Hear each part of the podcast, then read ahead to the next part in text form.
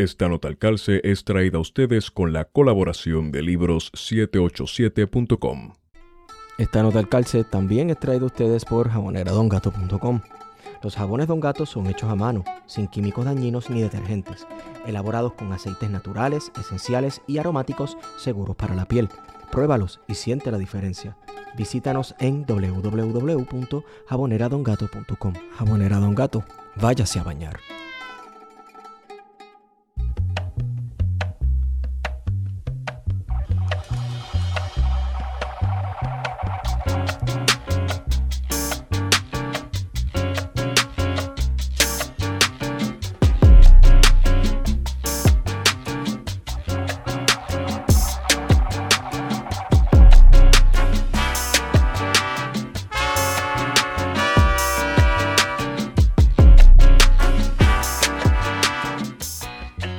Buenos días, buenas tardes y buenas noches a todos y todas los que nos escuchan. Hemos regresado con su podcast preferido, Plan de Contingencia. Me acompaña como siempre Guarionex Padilla Martí, que es la que Guario. Que la calle Esteban y saludo a todas las personas que nos están sintonizando, así sea en Puerto Rico, en La Habana, Nueva York o República. Dominicana. Importante. Exacto. Importante. Este, les habla Esteban Gómez. Estamos aquí sobreviviendo el país, como estaba hablando ahorita con Guarionex. Y hoy tenemos el privilegio de tener con nosotros a el doctor Carlos Carrero Morales, graduado del Centro de Estudios Avanzados de Puerto Rico y el Caribe. Usted me corrige, o lo que queda de él. Para bien o para mal. Para bien o para mal. ¿Cómo estamos, Carlos? Buenas noches, Esteban. Buenas noches, Guario. Un placer para mí estar aquí con ustedes, que los escucho constantemente y ahora pues me tocó el turno de estar aquí con ustedes. El placer siempre es nuestro. Nuestro, así es. Eh, bueno, Guario, antes, ¿verdad?, de entrar al tema que vamos a hablar un tema que a mí me, me interesa muchísimo, en el cual se especializa este, el doctor Carrero Morales. eh, te quería preguntar si tú formabas parte del comité explorador de los fósiles de antaño resucitados en vida, el Padre, el Hijo y el Espíritu Santo, el Hijo del Padre, el Nieto del Hijo. Diantre, No. sí, sí. Este, aparentemente, ¿verdad? Va, pa- va para Washington. No, te voy a ser sincero, no he visto mucha televisión, pero sí uno sigue las redes sociales.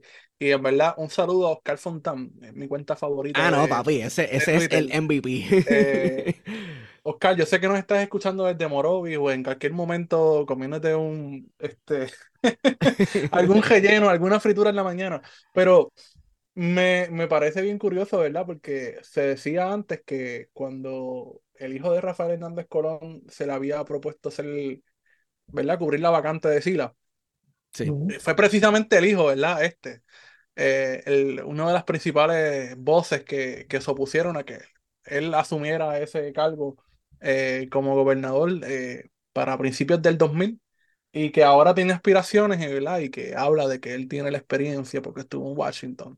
¿Sabes? Las connections. Eh, Pero, así pero, básicamente. o sea, pero espérate, ¿tú estás hablando del hijo de Hernández Colón o del nieto? Porque el nieto No, del el que nieto, del el nieto. nieto quiere ir Pero para el- el- Washington. eh, el hijo, ¿verdad? José Alfredo, en algún momento tenía aspiraciones a principios del 2000, no sé si te recuerdas Sí, sí, que sí, sí, sí, Sila iba a dejar la, la gobernación y entonces ahí, eh, él- en ese momento, eh, su nieto, ¿verdad? Que era, ¿verdad? Era más pequeño, eh, le había manifestado a su, a su padre, mira, no, no te tires para, para gobernador. Eh, y él decidió, ¿verdad? Pues no truncar, ¿verdad? Su, su, su carrera política. Y de hecho, Ujú. ahora, yo no sé si Esteban o Carlos han visto que, o, lo- o han coincidido con él en la colección puertorriqueña, ¿verdad? Porque ahora eh, el hijo de Rafael Hernández Colón, ¿verdad? Eh, es historiador. Oh, Oh, no de verdad. Sí, yo he coincidido con él en la colección puertorriqueña. ¿Pero él es este, historiador? pasa- O- No, no, te- eh, estoy jodiendo, pero este, eh, él publicó un libro, me parece muy interesante el, el libro, que era Los cines de Puerto Rico. Ah, sí. Es un tema bastante, bastante interesante en el sentido de que documentó, ¿verdad? Esa, ese momento histórico de Puerto Rico en el que en cada municipio de Puerto Rico, ¿verdad? Había una sala de cine y cómo eh, fue evolucionando, ¿verdad? Hasta, hasta el momento en el que llegaron estas mega salas de cine, por ejemplo, Caribbean Cinema, Sí. eh, Cinevista acá en el oeste, ¿verdad? Eh, que básicamente pues mataron la, la industria de los cines a nivel municipal eh, y los centraron en estos grandes centros comerciales. Me parece un, un trabajo, ¿verdad? Chévere, pero no deja de ser este libro clásico de catálogo que tú tienes en la mesa, eh, que la clase media alta tienes la, en la mesa de la, de, Ah, sí, de la sala, sí, ¿verdad? sí. Para que la gente lo vea, porque tiene muchas fotografías. Que tienes en el revistero de Ratán. Sí, correcto. Pero sí, sí. Sí, que tú solamente lo ves ahí ya y no tiene ningún Ah, no, tipo de claro, para ver la contenido. foto. Porque tú no pones libros sin foto. fotos en, en, en, Sí, sí. en los eh, revisteros, obviamente. No, claro. Anyway, este, ¿qué tú crees, Wario? ¿A, a Pablo José lo respetan en Washington? Pues mira, es que a quién respetan en Washington. Es verdad. Este, es como que, ¿sabes? Y yo creo que, no sé, estoy quizá un poco, poco de odio interno, pero de Mm, camino, estamos en el 2023, ¿verdad? Y ciertamente ahora se comienzan a perfilar los posibles candidatos y candidatas para, la, para los puestos electivos del 2024. Sí. Así que ya estamos casi en año preelectoral, ¿verdad? Así que por ahí viene toda esa contaminación de la política partidista. Eh, No, papi, pero, o sea, que- 2023 año electoral. Eh, Eso, las, en las campañas empiezan, deja que se acaben ahora las fiestas de la calle y ese revolú. Sí, sí. Ya Después tú de la Candelaria. Sí, sí, sí, sí. Este, que los invito. por ahí las recaudaciones y demás. Sí, que de hecho ya comenzó las recaudaciones, estaba fronteando los ¿De otros días que había, re- sí, sí, que había recogido no sé cuánto, este, en un juego de el bingo. ¿Ah? El cambio de cura ya cambiando. He visto por ahí alcaldesas que, que se están tirando a la presidencia y candidatura a la gobernación. Ah, sí. También. Sí, sí, También. ¿verdad? Porque de hecho en, en mayo es que hay ese proceso eh, eh, para renovar la cúpula del Partido Popular. Este, Tacho, renovadísima. Pues que la es verdad, que, renovadísima. este, sí, sí. Este, digo, por lo menos ahí ese intento de renovar la cúpula, ¿verdad? Porque Pero es que, Wario, seguimos poniendo, seguimos haciendo esto de, bueno, ¿qué carajo? El fundador del partido, lo único que tenía a su favor era que era hijo de su padre. Así que, no, de, de- de qué nos sorprende que este tipo de cosas siga sucediendo? sí. Ni Sí, no, no. Este, pero parece ser que esa es la noticia, digo, aparte de las fiestas de la calle San Sebastián, ¿verdad? Sí. Que mientras estamos grabando, eh, se están llevando a cabo las fiestas de la calle San Sebastián. Mientras estamos grabando, nos Eh, roban el país. Sí. Este, pero ciertamente eh, la noticia de que Pablo José quiere aspirar a, a Washington, pues a mí no me, me es indiferente, ¿verdad? ¿Sabes? Pero ciertamente me imagino que al interior del Partido Popular y la gente que es popular del rollo estarán discutiendo y estarán como que, ah, pues, ¿quién más puede candidatar? ¿Va a ser el hijo de Héctor Ferrer, Héctor Ferrer Jr.? Sí. Eh, me imagino esas discusiones este, en el interior del Partido Popular. Porque es que igual no hay ningún candidato. No hay. Unas pillas que se están formando. Sí. Sí. Este, sí, no, eso, Wow. Esos bandos ahora que van a, a surgir. Igual tampoco se ha hablado posibles candidatos a la gobernación. Sería especular, ¿verdad? Pero. Del Partido Popular Democrático, ¿a quién tienen? No, no, que por eso, que no se ha hablado mucho, ¿verdad? Se habla de la, de la alcaldesa de, de Morovis como una Mm. posible candidata. Eh, tiene aspiraciones para presidir el Partido Popular, ¿verdad? Y eso eventualmente casi siempre es básicamente el que va a ser candidato a la gobernación. Así que, que no me sorprendería de que eh, salga, salga victoriosa en ese proceso de mayo y que A menos que Eduardo Batia no se postule con las gafitas esas que tienen un bigotito abajo para que nadie sepa que es Eduardo Batia. y pierda como quiera. Sí. Sí, ¿no? Y entonces yo, yo creo que lo otro importante de esta semana fue que, eh, que salió a la luz pública, ¿verdad? Que en Ah. Cuartos Oscuros el fin de semana, el domingo específicamente, Sí. eh, se votó para que se privatice eh, la producción energética, ¿verdad? Lo que queda de la producción energética a nivel público. Eh, y es una discusión importante en el sentido de que, primero, eh, el gobierno incumplió, ¿verdad?, con su política de transparencia, ¿verdad?, de publicar eh, o hacer público, ¿verdad?, ese tipo de, de reunión de juntas de gobierno, en este caso de las alianzas público-privadas. Sí. Y segundo, que se hizo un fin de semana, pasó desapercibido, a no ser que se filtró, ¿verdad?, a los medios de comunicación que se había llevado a cabo la votación. Eh, Lo tercero, de que la Junta de Control Fiscal, pues obviamente avala eh, la privatización por completo de la Claro. generación eléctrica en Puerto Rico. Cuarto, que para sorpresa de absolutamente nadie, la posible privatización eh, de la generación eléctrica pues, va a significar un aumento Claro, Otra otro vez. aumento. Otro aumento. Y, factura. el, el- el gato ence- el, el gato encerrado, ¿verdad? El, gato por liebre de que una subsidiaria de la privatizadora le dé millones de dólares a la Autoridad de Energía Eléctrica y parece que se está esperando que si le dan el contrato a la compañía matriz de privatización, le perdone o le baje la deuda. ¿Verdad? Esto es pasarse la manita entre- ellos mismos. este consorcio que se ha creado, porque igual que Luma es un consorcio, ¿verdad? Es una agrupación de varias empresas. Dentro de esta agrupación de empresas del consorcio Genera PR se encuentra nada más y nada menos que el grupo Ferrer Rangel. Ah, Vaya, vaya. Parece ser toda una teoría de conspiración, pero como siempre no lo es, es real, es Puerto Sí. Rico. Eh, así que por ahí vamos con las cosas que han pasado esta semana. Además, digo, además de que nuestro gobernador por enésima vez se va a España buscando la reunificación de el hijo perdido Puerto Rico con su madre España. Es lo que parece porque el tipo no sale de allí. Pero normal que a las familias corruptas les gusten juntarse entre ellos y compartir, ¿verdad? Este, hablar asuntos de Estado. Anyway, Hablando de España, hablando de España, tío. eh, hablando de España, eh, yo creo que podemos dar paso entonces a introducir de qué vamos a estar hablando en el programa de hoy, ¿verdad? Y invitamos a- a- al profesor y doctor Carlos Carrero Morales, ¿verdad? Para hablar de, de su última publicación, eh, Cuando los héroes no son tan héroes, la militar- militarización en Aguadilla, 1939-1941.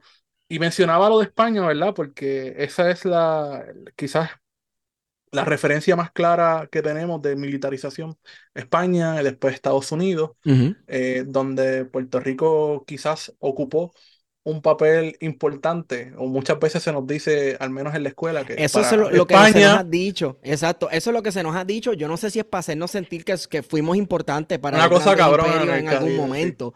Pero el profesor que se especializa en esos temas ya nos dirá. Profesor, ¿fuimos en algún momento verdaderamente importante para España en cuanto a la llave de América y estas cosas que a mí se me enseñaron cuando estaba en séptimo grado? Pues mira, es mucho cliché. Lo que han enseñado siempre es eh, que, Puerto Rico fue primero un bastión militar, después un bastión económico, y en algún momento hay quien habla por ahí de que Puerto Rico fue la cárcel de, de las Américas y qué sé yo. Eh, nada más lejos de la realidad, porque España, aquí se le da mucho énfasis a- a- al asunto este de los africanos, de los esclavos, pero más bien, como han mencionado muchas personas, eh, estamos hablando de personas esclavizadas y realmente era un grupo bien pequeño. No deja de ser un desastre, porque obviamente no, se, no deja de ser un desastre, pero hubo otras cosas que estaban pasando en la isla y que España se estaba quedando, pues no me interesa, le interesaba más el asunto con, con otros lugares en el Caribe, ¿verdad? Cuba, le interesaba México, Perú y esos otros lugares. Puerto Rico era, pues, un lugar que está aquí. Lo, y a lo que veces pasa ni es siquiera que... llegaban barcos, porque a- uno se pone a revisar la, la historia colonial española de Puerto Rico y uno ve que hubo hasta más de 100 años que no llegó ni un siquiera un barco oficial. Obviamente llegaban barcos por contrabando, ¿verdad? Eh, que ese era otra, otro, otro tema que España siempre obvió, ¿verdad? De que aquí se Sí. sobrevivía y se sobrevive todavía, ¿verdad? Por el contrabando, eh, Sí. que es una práctica legendaria, ¿verdad? De, de buscársela del joseo, etcétera. Sí. Eh, desde los es tiempos de importante, España.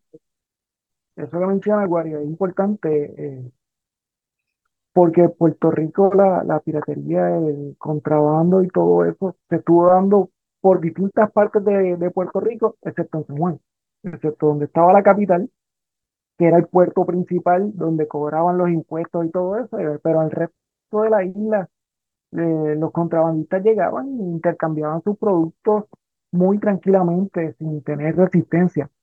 Por eso cuando España decidió abrir distintos puertos y haciendas alrededor de la isla, pues a los criollos le, le pareció un poco malo porque entonces tenían que pagar impuestos por los productos.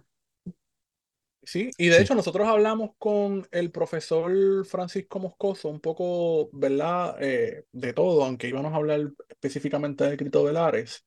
Eh, y hay dos libros claves de él, ¿verdad? Este, La lucha agraria en Puerto Rico y la sublevación de los vecinos de Puerto Rico, que un poco trata, ¿verdad? De esa ausencia del poder metropolitano en Puerto Rico y ante esa ausencia, la lucha de clases, ¿verdad? De la gente que tenía poder, en este caso que eran ateros, ¿verdad? Eh, eh, y cómo, por ejemplo, se le imponía desde el partido de San Juan al partido de San Germán, mira, necesitamos tantas cabezas de ganado porque San Juan, eh, lo que hoy vemos como la ciudad muralla, ¿verdad? Básicamente era una plaza militar, pero que allí no vivía tanta gente, ¿sabes? La, la isla estaba totalmente regada, había una población bastante grande fuera de la, fuera de San Juan, por eso los de la isla, este porque el grueso de la población pues vivía fuera de la, fuera de las murallas, ¿verdad? Mancebados, como le gustaba decir a, a los españoles, este, y, y muchas veces, ¿verdad? Yo creo que eso se lo debemos un poco, no sé, a, a Arturo Morales Carrión, ¿verdad? Que un poco romantizó esa época eh, colonial española y le dio esa importancia a Puerto Rico, que después se se usó como discursivamente con la fundación Sí. de Lela, ¿verdad? De la llave de Puerto Rico. Puerto Rico en la lucha por la hegemonía del Caribe, tú sabes. Ese puntito ahí en el. en- mira, tú Sí, ves ese puntito, era la ese clave para Rico. todo, tú sabes. Eh, eh, la cosa es que también, pues, en, en la creación de mitos épicos eh, para Puerto Rico, por ejemplo, se utiliza la defensa de San Juan en contra de las distintas invasiones, cuando los habitantes de Cangrejo lo- y lo que hoy es Santurce, pues salieron en defensa, ¿verdad? Etcétera, etcétera. Y eso era una prueba no solamente de este, la efectividad de muchas reformas militares, etcétera, que se habían dado al momento, sino que también de la fidelidad de los puertorriqueños Y la a, su- a gestación de su esa patria. nacionalidad, Exacto, ¿verdad? Exacto, a su, esa a su toma de patria. conciencia. Eh, eh, como si en Eh, aquel momento yo no sé si existían puertorriqueños, pero eso es lo que nos han vendido dentro de ese mito, ¿verdad? Que nosotros éramos la clave del Caribe. Tampoco es para uno entonces ahora creerse que uno es una porquería.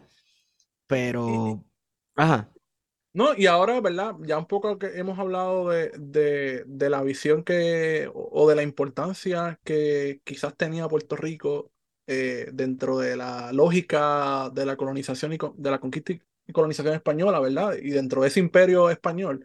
Quería preguntarte, ¿tuvo una importancia Puerto Rico en términos eh, militares para los Estados Unidos? ¿Es distinta la, la, la importancia de España a Estados Unidos? Supongo que la pregunta es para mí, Wario. Sí, mira, eh, Puerto Rico, Estados Unidos fue, vio a Puerto Rico como una oportunidad, quizás como un suceso imprevisto, por decirlo así.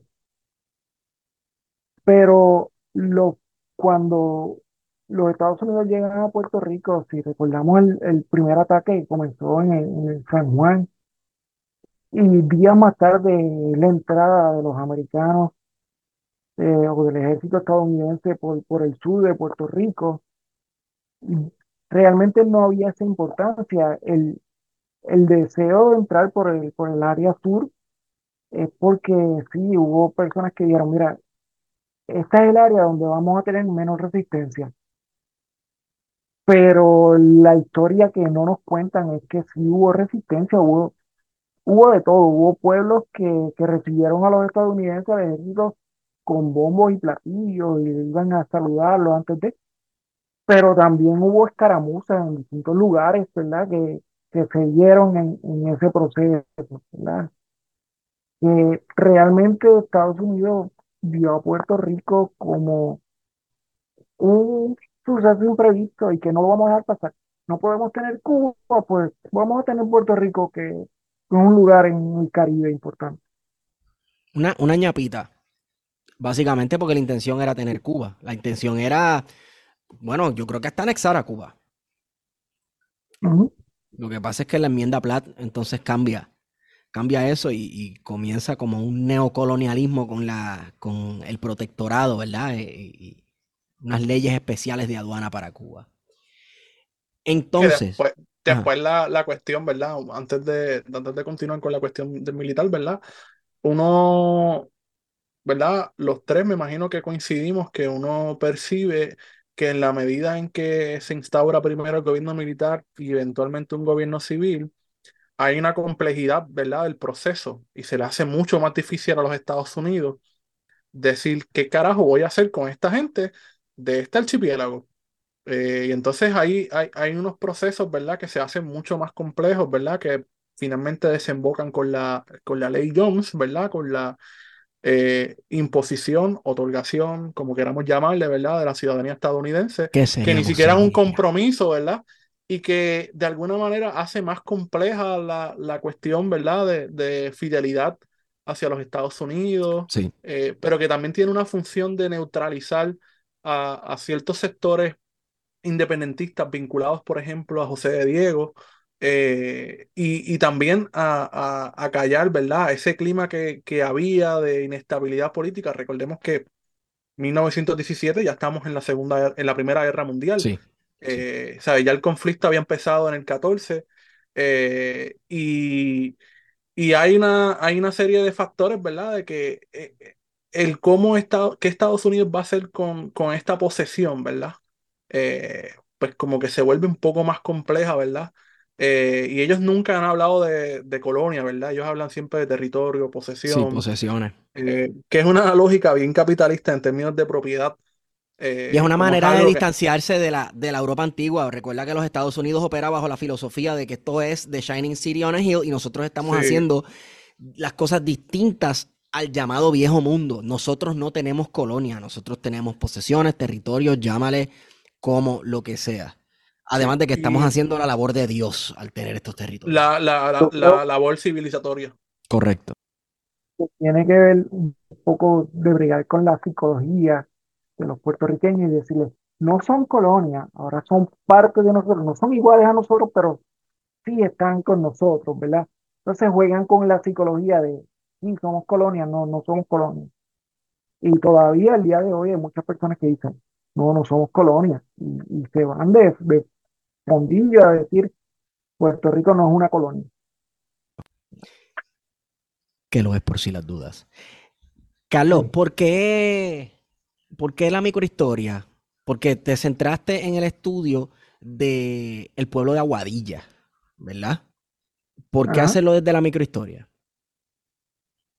Yo creo que si, si me pongo a analizar un poco esa pregunta, tiene que ver con mi trasfondo. Eh, Guario, que, que me conoce hace mucho tiempo, sabe que, que yo soy sociólogo, planificador social, entonces me interesa más la, la historia de la gente de a pie, ¿verdad? De los que están ahí, de, que no tienen historia, como dice Silvio Rodríguez, la gente sin historia son la historia, salirnos un poco de la historia social, de, de la historia oficial, perdón, y comenzar a, a buscar a los que están ahí viendo los problemas en el día a día, eh, esos que no se nombran en los libros tradicionales de la escuela, pues quería dar un poco de voz a esos que habían sido invisibilizados todo el tiempo. Así que ese trasfondo yo estoy seguro que, que permeó en, en mi trabajo historiográfico. Bueno, y que la, la microhistoria, ¿verdad? Por ejemplo, mi, mi acercamiento a la microhistoria fue a través del profesor Carlos Hernández eh, y también la profesora Ramonita Vega Lugo, eh, que si están escuchando esto, pues les envío mis saludos, pero permite, ¿verdad? Un, un, acercamiento bien interesante en el sentido de que uno puede historiar, eh, en este caso, no una región, sino una comunidad en específico, ¿verdad? Porque, y eso es lo que, lo que hace interesante a la microhistoria, que le da voz a, a una comunidad, porque muchas veces la historia, en el caso de Puerto Rico es así, ¿verdad? La historia siempre habla de estos grandes próceres, que casi siempre son hombres, ¿verdad? Eh, abogados, podemos entrar en todas esas distinciones de clase, eh, pero casi nunca hablamos de, de esas comunidades, ¿verdad? De la gente que está abajo, que está jodida, que sufre las opresiones eh, del Estado, ¿verdad? Que sufre, en este caso, ¿verdad? De un cuerpo castrense, ¿verdad? Y yo creo que es eso, la microhistoria, ¿verdad? En términos de, de, herramienta para historial, es fantástica. Eh, y en el caso de Puerto Rico, pues hace falta mucho más microhistoria, ¿verdad? Porque no solamente Aguadilla, sino otros lugares de Puerto Rico, incluso en el propio Aguadilla, ¿verdad? Porque puede ser de otra temática. Pero es que también yo pienso, se me ocurren hasta vecindarios de los que uno puede hacer microhistoria. Es genial. Y desde la y muchas Y a veces lo, que está cabrón es que muchas veces eh, hay gente que lo está haciendo. Porque en las comunidades, hermano, uno siempre conoce a alguien que tiene un montón de historia y que quizás el tipo no tiene ni siquiera la conciencia de que es historiador. ¿Verdad? Está haciendo historia oral, está narrando eh, conocimientos que tiene, cosas que vio. Eh, y que tiene un vasto conocimiento de todo lo que ha acontecido en esa comunidad porque quizás lo escuchó, lo vio, eh, se lo pasaron eh, sus papás, sus abuelos, etc. Eh, y, a veces sentarse a hablar con ese tipo de personas, ¿verdad? Es bien enriquecedor porque uno aprende un montón de cosas que no, ni siquiera es un saber académico, que eso es lo que a veces uno a veces tiene que romper, ¿verdad? Porque no todos los saberes tienen que ser académicos, como quizás estamos haciendo ahora, ¿verdad? De que estamos hablando entre académicos, etcétera. Sí. Pero intentando, ¿verdad? Pues que, que este conocimiento, este saber, ¿verdad? Pues sea más accesible a toda la gente que nos está escuchando en cualquier parte de Puerto Rico o del mundo. Eh, pero que cuando uno se sienta a hablar con gente en las comunidades, y eso lo hemos hecho nosotros dos, por ejemplo, a mí no se me olvida, cabrón, la vez que fuimos a Castañel, que nos sentamos a comer carne frita, y vino esta persona y nos empezó a meter el, cuento, no sé si era verdad, si era una feca, eh, de Toño Bicicleta. Ah, sí. Eh, ¿Te acuerdas? ¿Sabes? Y pues eso es un ejemplo, ¿verdad? De, ese lugar de Castañel, de que uno puede hacer un montón de, una microhistoria, ¿verdad? De, su andanza en, ese, en ese barrio. Y, también eh, la historia que si los personajes del barrio, que si la familia de Chavo que se mudó cuesta arriba, etcétera, etcétera, uno lo, puede extrapolar a la historia del pueblo y a la historia de Puerto Rico, tú sabes. Lo que pasa es que nuevamente es verdad, hay gente que está incursionando en estos conocimientos, no desde un aspecto académico. De hecho, para abundar un poco más a, lo que mencioné hace un rato, eh, el tema realmente, como hablábamos fuera de, comenzar el programa, evolucionó. Originalmente yo iba a estudiar otra cosa. Para, para dejar claro, esto fue mi trabajo de tesis doctoral, que luego de ser editado en forma de libro, pues resultó en este producto. Pero originalmente no era esto lo que yo iba a trabajar. Wario me mencionaba hace un momento, sí, yo recuerdo que tú estabas más vinculado a la parte del surfing, de la historia del surfing. Yo iba al principio por ahí.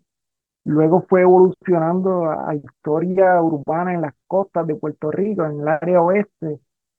Y entonces eso es un tema extremadamente grande para los que estamos en, en historia. Sabemos que uno tiene que empezar a achicar el tema para poderlo manejar eh, sobre todo cuando es una tesis, no tiene el tiempo limitado para hacerlo.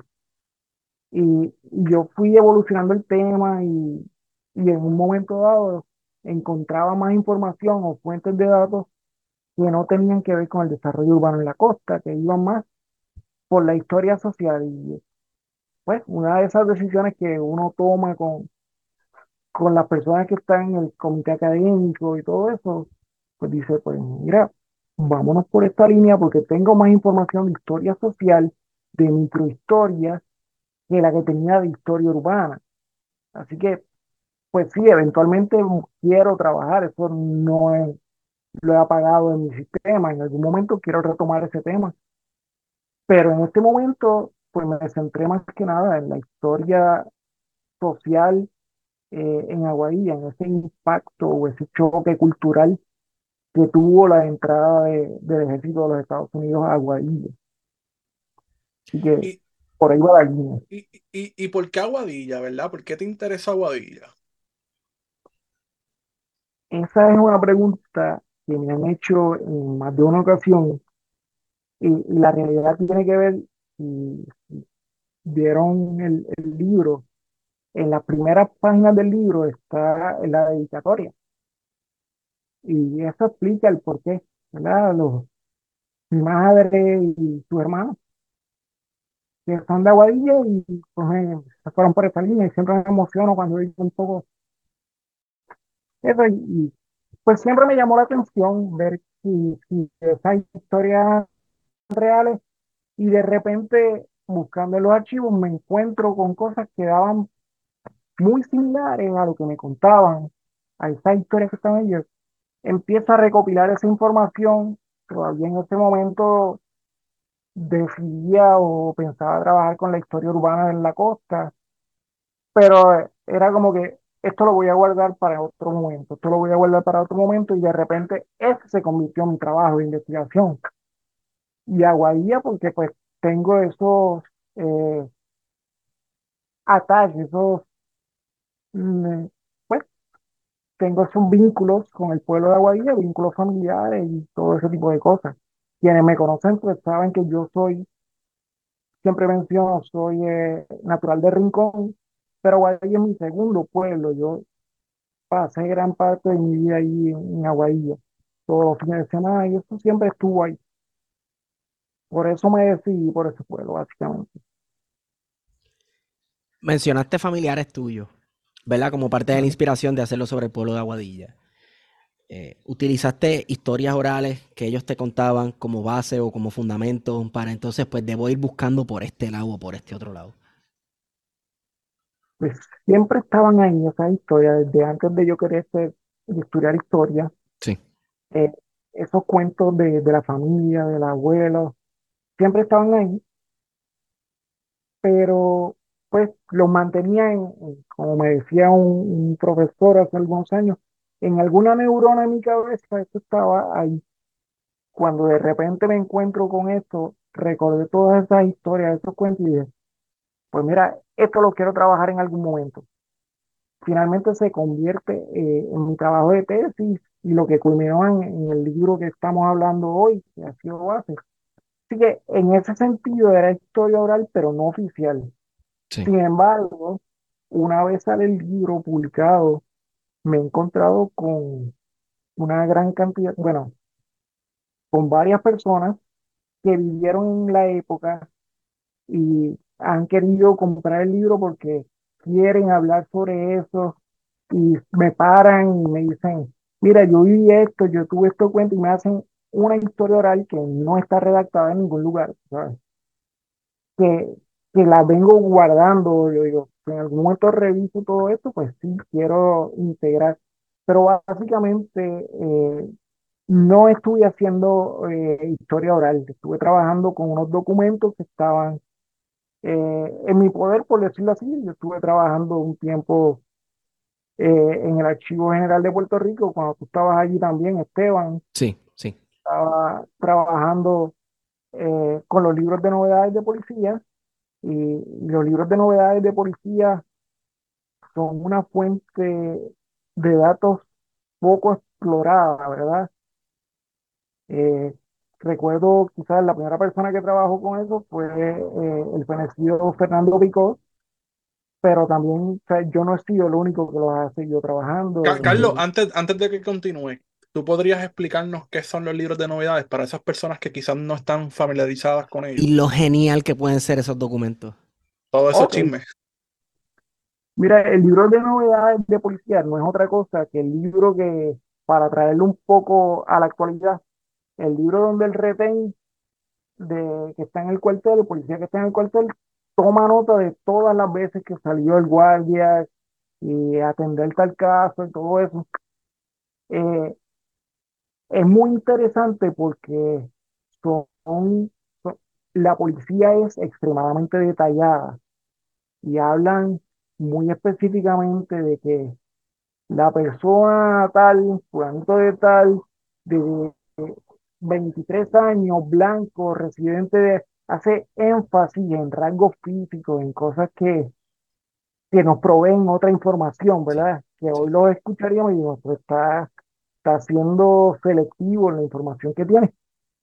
Pero eso precisamente es la riqueza de, de esos documentos. Cuando yo estuve trabajando en el Archivo General, pues precisamente estaba trabajando con esos documentos, con esos libros, inventariándolos y describiéndolos, organizándolos. Y bueno, uno como con, con el interés de ser historiador en ese momento, un historiador wannabe, se pone a ver lo- los documentos y lo que dice, y te enteras de cantidad de, de chismes, llamaríamos hoy, eh, que uno dice, pero esta información nunca salió a la luz pública. Y en el caso de, de Aguadilla, el, el trabajo que estuve haciendo, pues cuando hablamos de, de la base Borinquen, originalmente como se conocía, eh, los libros oficiales o la mayor parte de los historiadores te hablan de, de la bonanza económica que, que generó todo eso. Pero cuando yo me meto en los libros de novedades de la policía, encuentro que hay otra realidad. Ujú. Encuentro que habían estos problemas en que los militares eh, le faltaban el respeto a los puertorriqueños o a los locales aguadillanos. Así que comienzo a centrarme en esa línea. Era, No era común esos conflictos porque, ¿sabes? Me resuena mucho a lo que se hablaba de Vieques y Culebra. Incluso me, me resuena un caso que hubo a principios del siglo XX, cuando al principio de la invasión, yo creo que fue en Cagua, Arcadio Díaz Quiñones escribió un libro que se llama Once tesis sobre un crimen, sobre precisamente un conflicto que hubo entre un policía y un chamaco de Cagua, que el chamaco lo macheteó y olvídate. Tú sabes, y eso, esa es la norma, porque uno habla, siempre está lo que no, que la bonanza económica, etcétera, pero los que te hablan de la bonanza económica precisamente no te hablan de todos los choques sociales que había, la pelea, la violencia, las violaciones, las experiencias que pasaron, las cosas horrendas que pasaban las mujeres. Cuando uno entra a investigar este tipo de temas, uno se mete obviamente en, la prensa de la época y no hay gran cantidad de información sobre eso. Pero de repente encuentras unos casos que, que llaman la atención en lugares como Tortuguero, Mega Baja, en Ponce. Curiosamente, la prensa no menciona de casos en Aguadilla, pero cuando entro a los libros de novedades de policía, sí hubo casos. Veo una cantidad de casos eh, que llaman demasiado la atención, los militares que se emborrachaban, que se iban, se querían meter en la casa de la gente para buscar nenas, que era con lo que decían o así aparecía en los libros. Sí. O sea que, que es un poco contradictorio a lo que aparecía en la prensa y lo que hablan muchos libros de historia de que a, Aguadilla se benefició del desarrollo económico que se dio a partir del desarrollo de la base Borinquen, que de hecho he visto tesis, en el proceso he visto tesis de la Universidad de Puerto Rico, de otros departamentos, ¿verdad? De, de administración pública y, y ese tipo de cosas, que hablan de que mm, Aguadilla se benefició y toda la región se benefició de toda esa bonanza económica. Pero hay que tomar eso con pinza. Yo he debatido ese tema con, con otros historiadores, pues hay que tomarlo un poco con pinza porque eh, quienes vinieron a trabajar en la base Borinquen fue gente de lugares tan distantes como Fajardo, Ciales, Ponce, eh, que uno dice, ¿y ¿cómo llegaron a Aguadilla a trabajar y se quedaron, se establecieron aquí?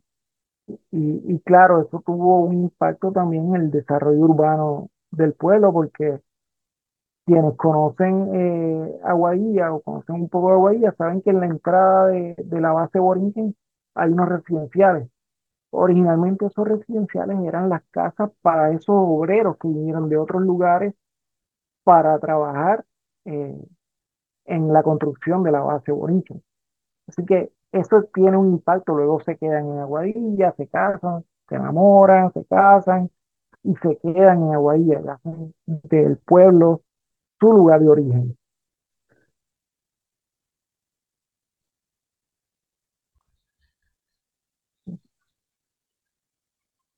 Yo, yo quería, ¿verdad? Ya que estamos hablando un poco de lo que, ¿verdad? De toda esa, de, de ese flujo migratorio que se establece en Aguadilla para la construcción de la base, ¿verdad? Que, que entonces de lleno comencemos a hablar un poco de ese proceso de la militarización en Aguadilla, ¿verdad? Porque para los que estamos en el oeste, eh, Borinquen o Raimi simplemente es la base, ¿verdad? Y es un lugar eh, que de alguna manera todos hemos visitado porque hay un aeropuerto. De hecho, ahora mismo mientras estoy grabando, mi papá está llevando a mi hermana que estuvo de visita porque se va para Florida. Y es un punto importante, ¿verdad? De ese flujo mi- migratorio o ese vaivén, ¿verdad? Eh, pero esa historia que tú nos estás contando, ¿verdad? De, de todos estos conflictos y que vamos a entrar más en detalle ahora, ¿verdad? Eh, ¿por qué el gobierno de Estados Unidos, específicamente las Fuerzas Armadas, deciden precisamente en ese lugar establecer una base militar, ¿verdad? En este caso, una base aérea. Mira, cuando uno se pregunta eso, y yo tuve la oportunidad de, pues ahora es un poco más fácil eh, entrar a varios documentos a través de las redes sociales y están los periódicos de, de la nación americana, de Estados Unidos, eh, en internet, el Chronicle American, y me pongo a buscar la época para contrastarlo un poco con los periódicos de Puerto Rico de la época. Y lo, lo que encuentro es que hablan, la explicación que dan es que es un lugar, y estoy parafraseando la cita, es un lugar eh, desértico donde no vive gente. Así que eso lo convierte en un lugar idóneo. Aparte de que por la altura, eh, el espacio geográfico permite que los aviones puedan entrar más fácilmente.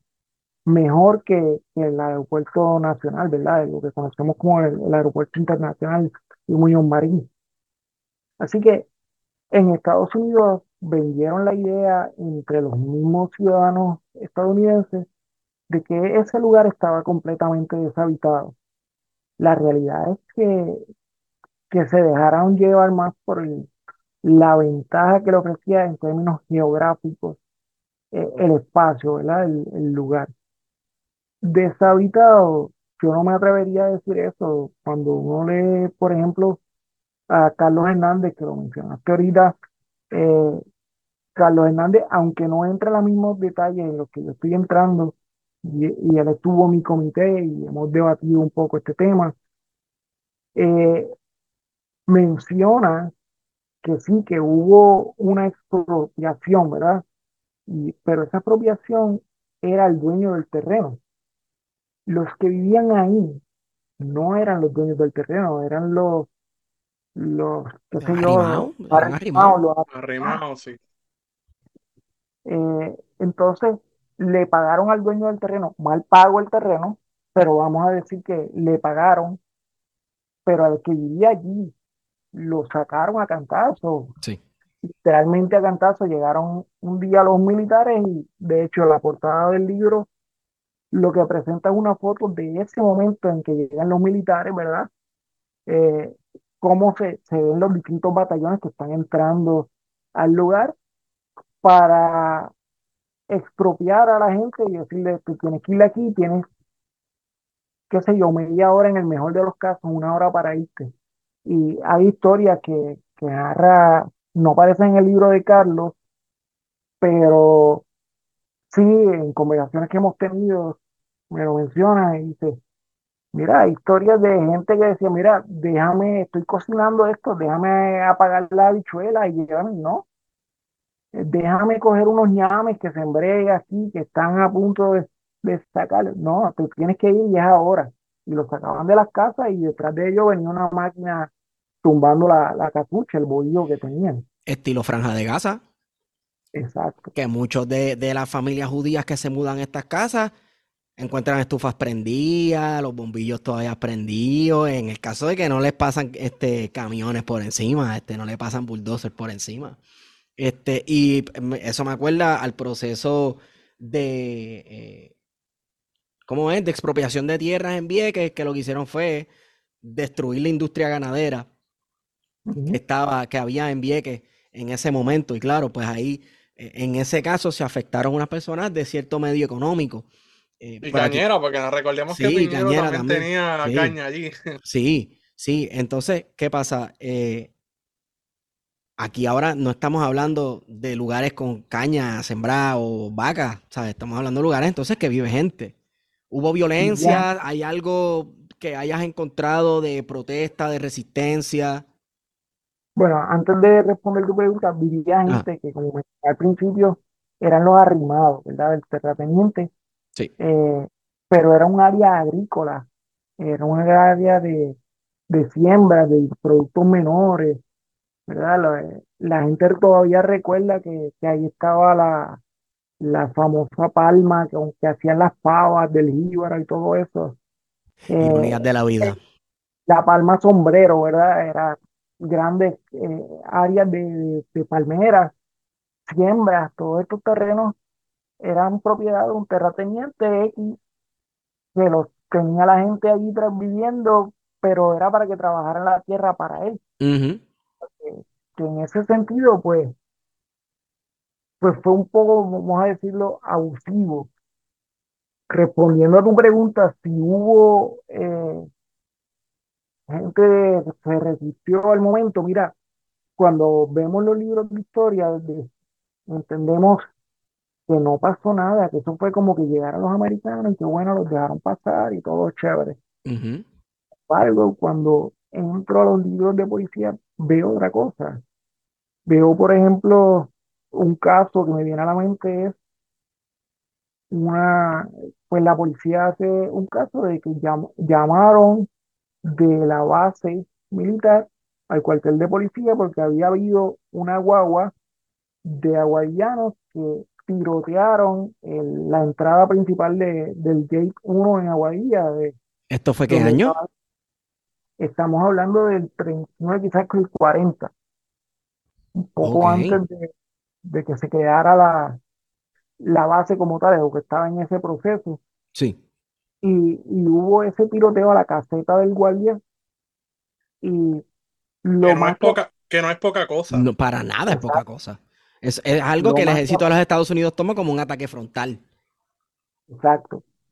Luego aparece la guagua eh, o el mismo vehículo en lo que es el centro urbano de- del poblado San Antonio, en Aguadilla.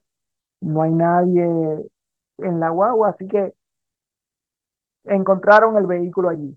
Es muy probable que yo puedo especular que eran personas que, que fueron expropiados, que los, los empujaron a vivir en San Antonio o en los cerros en Aguadilla y de repente tomaron la, la acción, ¿verdad?, en sus manos y, pues no es de, no podemos pensar como que fue, algo delictivo, eh, fue algo negativo lo que estuvieron haciendo, es que son empujados a tener ese tipo de reacciones.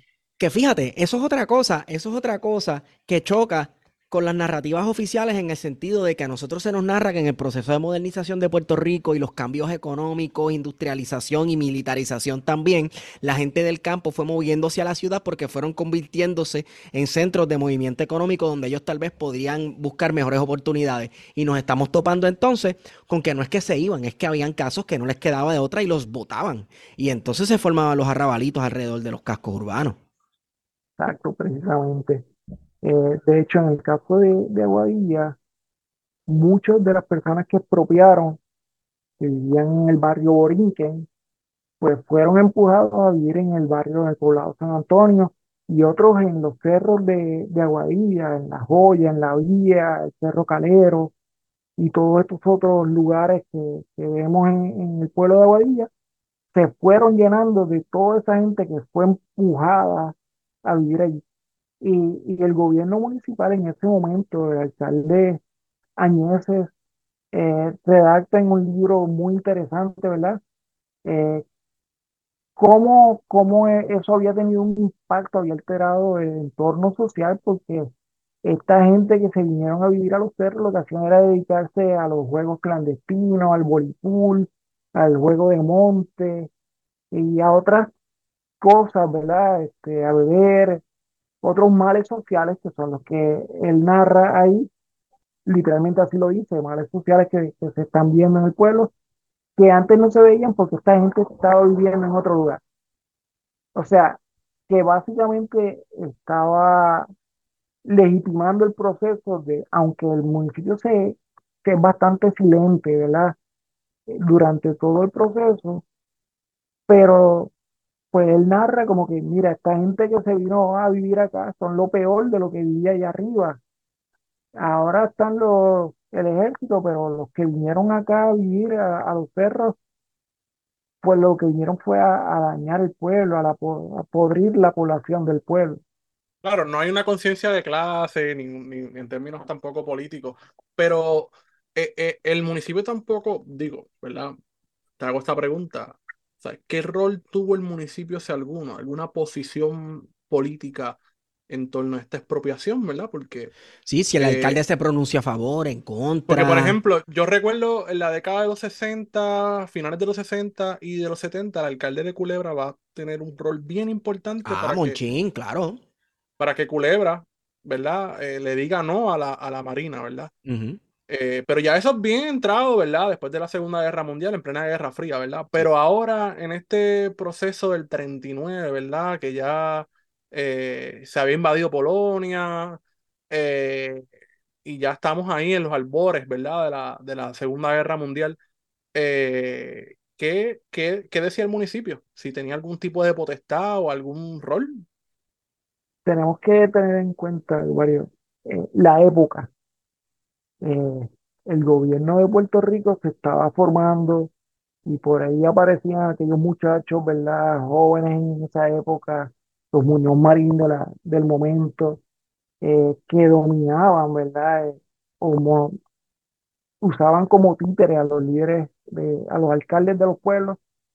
Y en el caso de Aguadilla, pues, aunque sí, mucha gente se, se vieron impactados negativamente por la llegada de, del ejército militar eh, estadounidense, pero también hay mucha gente que te habla, sí, pero es que eso trajo mucha bonanza al pueblo, eso trajo, eh, le dieron trabajo a la gente, y hay ese discurso todavía en muchas personas mayores o, o permea en los más jóvenes también, de que la base Borinquen fue lo que le dio vida eh, y eh, pues, movió la economía de- del pueblo de Aguadilla. Y va más allá, hablan de toda la región de- del oeste. Sin embargo, hay, hay algo que, que tengo en mi bucket list trabajar, ¿verdad? Es el impacto de la militarización de Aguadilla, pero en lugares como Isabela, Aguada, que son pueblos circundantes a Aguadilla, que muchas veces se vieron impactados pero no los tomo en cuenta porque pues se salían de, de mi marco, del scope que estaba trabajando. Pero sí, eventualmente quiero continuar ese tipo de, de detalles. En términos del gobierno municipal que expresaba, pues mira, lo- las expresiones mayores que estaba planteando el alcalde era como que, pues hay un mal social que se está dando en el pueblo a raíz de esto pero hay mucha gente que está trabajando en, el pueblo, allá en, la construcción de la base eólica, y no se expresa mayormente, es un ente silente, ¿verdad? Un monigote, y si hablamos de, del gobierno central, pues estamos en la época en que eh, Estados Unidos trajo a Puerto Rico los rollos de brea, ah, eufemísticamente, ¿verdad? Y crearon las carreteras y todo eso, así que Mejor no hablar de lo malo porque están pasando cosas buenas, positivas para el pueblo. Así que se queda callado o se, se deja silente esos procesos. No es hasta Eso, que eso es el, el típico obra que se ve, obra que se siente. No hablen mal del alcalde porque hizo un coliseíto nuevo que en tres años va a estar podrido y comido de maleza. Exacto. No es hasta que entro a esos documentos de, de novedad de la policía que veo estos casos y curiosamente alguien me preguntaba, me decía, pero ¿y qué pasó después? Pues no lo sé, porque el libro de, de novedades de la policía se queda hasta el momento que, que intervinieron con, con la persona que tuvo el problema. Pero en muchos casos los militares, pues, se encuentran en muchos de los libros, pues, se recogieron tal persona, tal militar borracho y se le entregó a, a los MP, al militar police. Y lo que sucedía después dentro de, la base, pues son otros, otros 20 y que no tenemos acceso a la información, eso probablemente está en Estados Unidos. Lo he hablado precisamente con Carlos Hernández y, hemos dicho, pues eso tiene que estar en, en los archivos militares en Estados Unidos, no acá en Puerto Rico, lo que sucedía. O en muchos de los casos simplemente era una reprimenda de como darle un cantazo en la mano al nene y decirle eso no se hace. Sí. Bien común. Nuevamente, es lo que se hacía con los militares en Vieques y Culebra. Y, también hay, una, hay un factor, ¿verdad? De que estamos en el 39, todavía Puerto Rico se está recuperando de toda esa crisis económica, ¿verdad? De la, de la Gran Depresión, que en Puerto Rico eh, se sufrió más, ¿verdad? Sobre todo recordando el paso del huracán San Felipe y las particularidades eh, insulares, ¿verdad? De, la dependencia con la caña de azúcar, una industria que ya estaba, eh, ¿verdad? Bastante jodida en el, en el 39, que ya presentaba síntomas de que no iba a, a, restablecerse, ¿verdad? Y que ya se hablaba de un proceso de industrialización, recordemos el plan Chaldón, eh, que, que, fue ese primer intento, ¿verdad?, de, de, industrialización en Puerto Rico, y que, y que en el 39 eh, ese, ese, ese proyecto, ¿verdad?, de, de construir una base eh, en Raimi, yo creo que de alguna manera también nos deja entrever que la obra pública, como ustedes estaban diciendo, tiene un rol protagónico en el sentido de que da trabajo. Eh, sí. Y eso, pues me imagino que para un alcalde, ¿verdad? A nivel municipal, que tiene las connections, ¿verdad? Como dicen, eh, quizás pudo acomodar, pero tú también mencionas, ¿verdad? De que mucha de esa gente que vino a trabajar, vino a trabajar de otros municipios, por ejemplo, de la costa este. Eh, así que podemos suponer que algún tipo de programa institucional, ¿verdad? En términos del gobierno local, estatal, ¿verdad? Hubo, ¿verdad? Para que toda esa gente que vino de un lugar de la isla de Puerto Rico hacia Guadilla a trabajar, pues tuviese las facilidades, eh, pudiese entonces acomodarse, ¿verdad? Para poder hacer esa, toda esa obra de infraestructura, que es una obra tremenda. Ese es otro tipo de investigación. Lo tengo ahí pendiente de cosas que quiero hacer. Claro, no podemos perder de, perspectiva eh, el lugar, tenemos que irnos desde el micro, ¿verdad? De la microhistoria hasta el macro, el resto del mundo que estaba pasando en el Caribe. Pues muchos historiadores, eh, y pienso en Toño Gastambide o muchos otros eh, caribeñistas que han hablado y han mencionado que Puerto Rico eh, durante la, este momento histórico, pues todo el mar Caribe estaba rodeado, sitiado por submarinos y todo eso. Entonces, lo que se habla en Estados Unidos, en los periódicos de Estados Unidos, de que cuando estaba la guerra se hacían los famosos blackouts o ejercicios donde le apagaban la luz a todos los puertorriqueños, a todos los ciudadanos, ¿verdad? Para, con el temor de que hubiera un ataque aéreo, bombardearan la nación americana, eso se dio en Aguadilla. Hay récords de, de, periódicos donde hablan de, de blackout y he tenido oportunidad de hablar con diversas personas que vivieron esa época y, me dicen, sí, aquí en Puerto Rico esos ejercicios se daban en Aguadilla. En un momento dado apagaban todas las luces. Estas historias que, que me contaban mi, abuelo de que el toque de queda, después de cierta hora eh, todo el mundo tenía que estar en, en su casa, no podían eh, los niños estar en la calle. Y eso se mantuvo por mucho tiempo después, pero viene a raíz de esos procesos de, de Estados Unidos estar haciendo ese, ese tipo de ejercicio, ¿verdad? Porque había el temor de que otras naciones enemigas, enemigas de Estados Unidos, no eran enemigas de Puerto Rico, vamos a, a dejar eso claro, sí, sí. que atacaran la isla en un momento dado. Así que había ese tipo de práctica y eso se quedaba en la psiquis de la gente. Eh, hay un... Sí, no. Que, que, quería mencionar, ¿verdad? Eh, que hay un libro de, de Carlos Hernández, eh, Hernández que se llama Historia y Memoria, que se centra específicamente sobre, sobre Ponce. Y hay un capítulo específico sobre, ¿verdad? Los apagones que se hacían.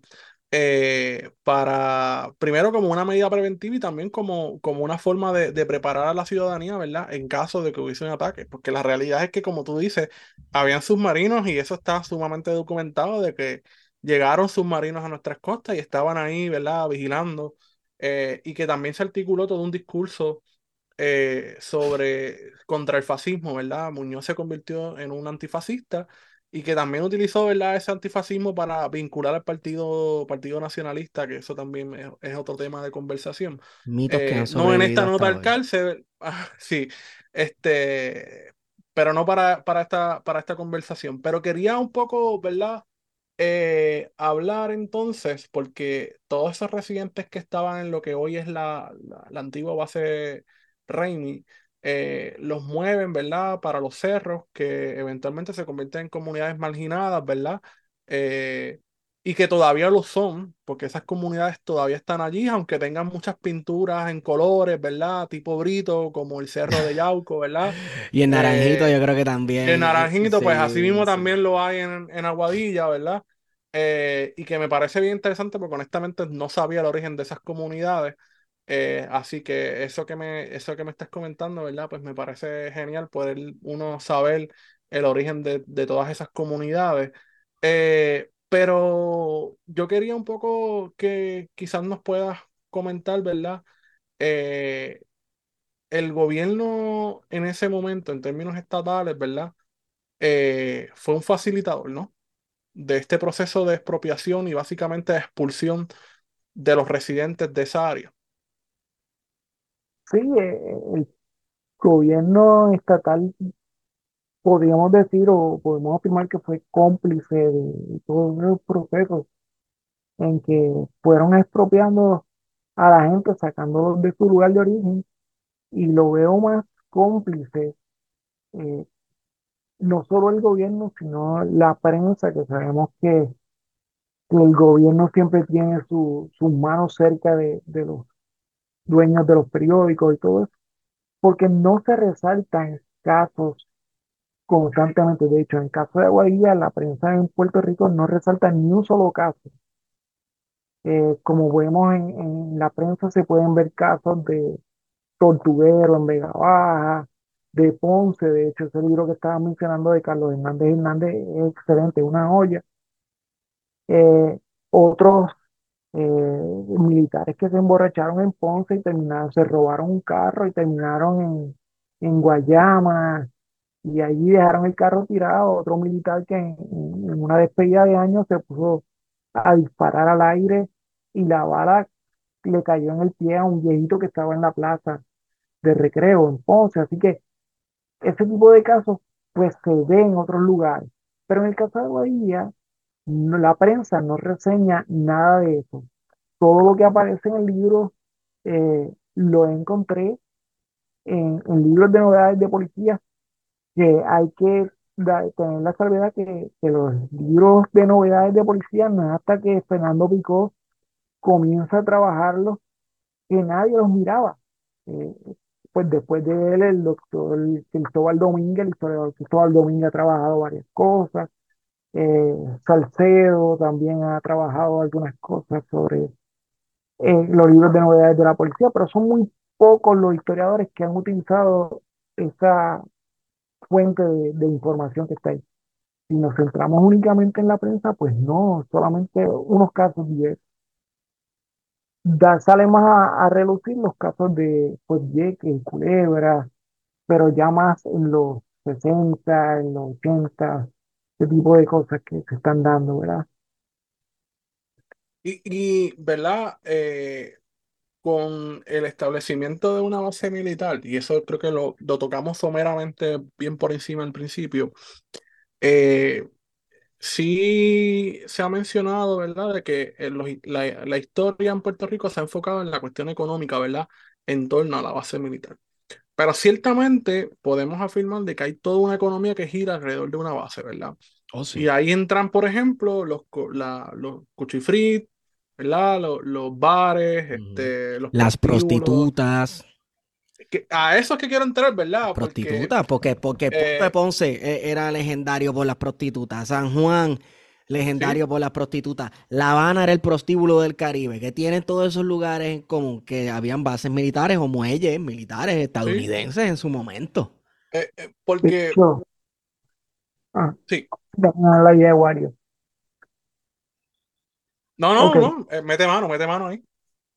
Pues de hecho, en, en Aguadilla, gran parte de los casos que, que veo tienen que ver con eso, o que te narro en el libro, porque de nuevo, mucha de la gente que fueron expropiados en el barrio Borinquen, que se reubicaron en el pueblo, eh, también hicieron su, sus negocios, algunos eh, abrían barras, abrían estos negocios, Y, según me narran algunas personas, muchas, la historia oral, no, o sea, no, no escrito, me hablan de que los viernes a eso de las 5 de la tarde era normal ver el flujo de las caravanas de los militares viajando hacia el pueblo, porque en toda esa área del barrio Tamarindo, en Aguadilla, estaban todos los bares y prostíbulos que se daban. Curiosamente, eh, es en esa misma región, en esa misma área, donde se ubica el, el famoso uso o el US Officer, eh, que se encuentra ahí, que no es otra cosa que un lugar una- de fiestas para los militares que se da en distintas partes del mundo. No era un prostíbulo, como muchas personas han querido argumentar, eh, era básicamente un lugar de, de fiesta, un salón de fiestas de los militares, pero en esa área, en esa misma región, pues estaba el gatito, el gato negro, como conocían, estaban los distintos bares en esa región y los militares pues se iban a beber ahí. eh, y de ahí la, mayor parte de los casos que narro en el libro, eh, pues luego de que los militares se emborrachaban, se querían meter a las casas de la gente. Eh, me recuerdo un caso donde se trataron de meter a una casa y el, había un obrero haciendo distintos trabajos en la casa y defiende, porque un militar se quiere meter ahí a agredir sexualmente a una muchacha que era empleada doméstica de la casa y es este otro obrero el que la defiende, ¿verdad? Y el militar brinca la verja y se va corriendo para que no lo, no arresten allí, porque pues sí hay unas reglas muy estructuradas dentro de la milicia que en muchas ocasiones no se llevan al pie de la letra, pero sí en toda esta región se vio impactada en eso. Hay un trabajo que todavía no, no ha visto la, la luz de un, un compañero, un amigo profesor o ex profesor del recinto de Mayagüez, que no es historiador, es hawaiano de, de, sea, de nacimiento, y él narra en ese escrito no solo el impacto que puede tener los prostíbulos y todo esto, sino el impacto cultural, cómo de repente en estos bares la música cambió, ya no era música jíbara, no era música de trío, sino que alternaba Oh, con los sí. rock and rolleros de la época, Sí, que de hecho, eso podemos hacer ahí, hacer un- una nota al calce dentro de la nota al calce, porque el libro de Historia de la Mujer del Rock y Metal en Puerto Rico, de Noemí Rivera de Jesús, buenísimo.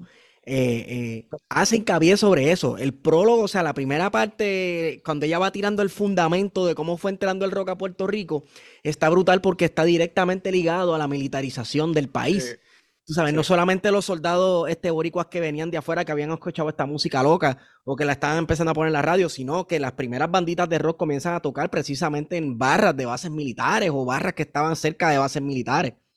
Otra cosa, y esto lo he escuchado yo, de historia oral, de viejitos en Ponce, y es, de, ¿verdad? Aparte de la historia del tatuaje en Puerto Rico, que no es que antes de la invasión estadounidense no hubieran tatuajes en Puerto Rico, porque Águila Blanca estaba todo tatuado pero este, eh, sí, la profesionalización del tatuaje en Puerto Rico sí fue en parte producto de la militarización del país y la militarización de Cuba, porque uno de los primeros tatuadores puertorriqueños, que no era ni puertorriqueño nada, el tipo era de Ponce, pero la realidad es que él había, él, bueno, sí, era ponceño, pero él estuvo un tiempo de militar en Cuba, en una base militar en La Habana y aprendí a tatuar con gringos profesionales y vino a Puerto Rico, a, ¿verdad? He hecho un tatuador profesional, que ese es Pedro Cancel, el que le llaman el indio.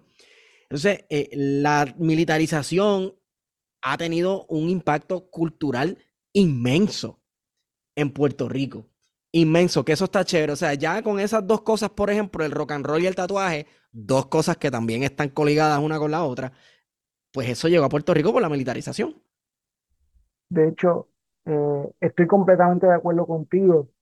Eh, quiero resaltar algo que ahí se me olvida más adelante cuando estemos hablando, y es que pues nos centramos en hacer referencia al ejército de Estados Unidos, los estadounidenses y todo esto, pero gran parte de lo que trabajo en el libro, ¿verdad? Y todo un capítulo dedicado a eso, que no solamente fueron los americanos, eh, puertorriqueños estadounidenses que estaban, puertorriqueños que estaban en el ejército estadounidense, una vez se ponían el uniforme militar, eh, su actitud cambiaba y trataban a los puertorriqueños, pues sus pares nacionales, los trataban mal por el mero hecho de que yo soy militar y tú me tienes que respetar a mí.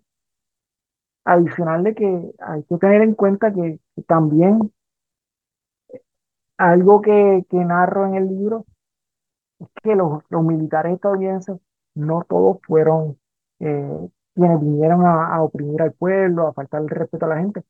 Hubo los pocos que se trataron de integrar a la gente local, que se enamoraban y se casaban y se iban a vivir al pueblo y, sufrieron entonces eh, la rebeldía de los aguadillanos, eh, que, que de repente recuerdo un caso que amenazan a una señora que se había casado con un estadounidense y, y un señor la amenaza porque si a él lo habían votado de su trabajo en la base y que si a él no lo restituían, su esposo que era militar, ella iba a pagar las consecuencias. O sea, hay ese tipo de reacciones. Una cuestión de, de, de casarse con el enemigo, de, de, traición. Es que se convierte en una cosa de nosotros contra ellos.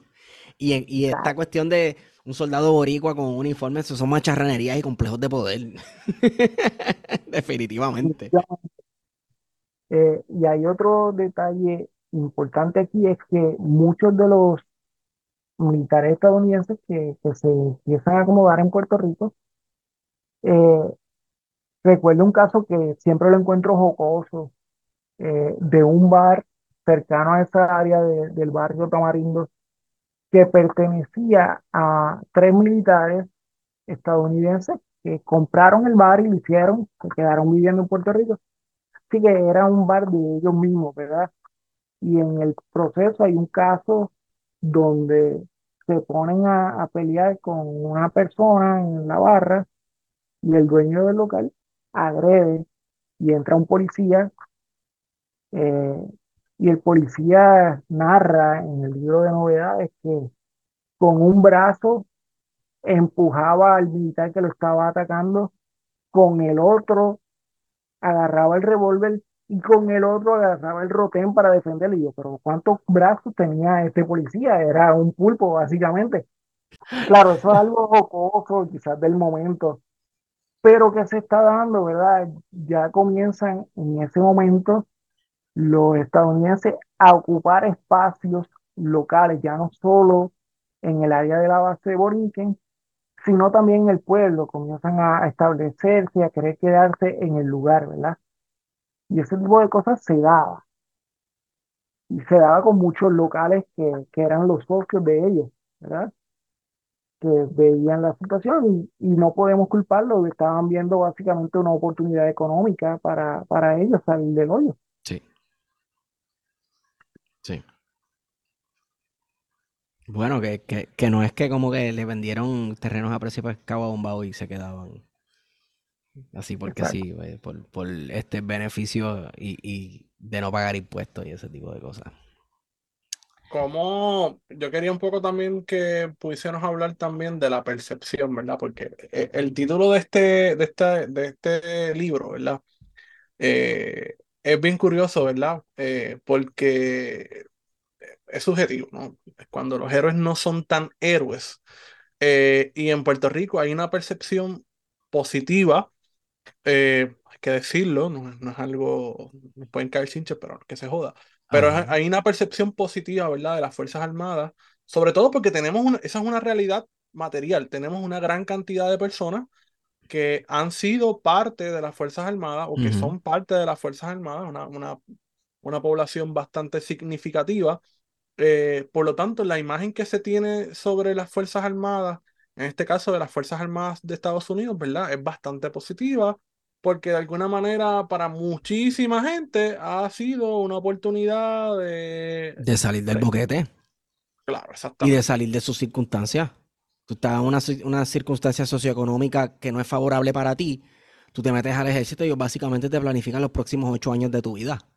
El Correcto. tío Sam Aunque, se encarga de aunque ti. la, aunque los militares que están en la Segunda Guerra Mundial, ¿verdad? La Primera, la Segunda Guerra eh, y, y la Guerra de Corea y Vietnam, ¿verdad? Van Vietnam, a sí. Va, va a ser bastante jodido.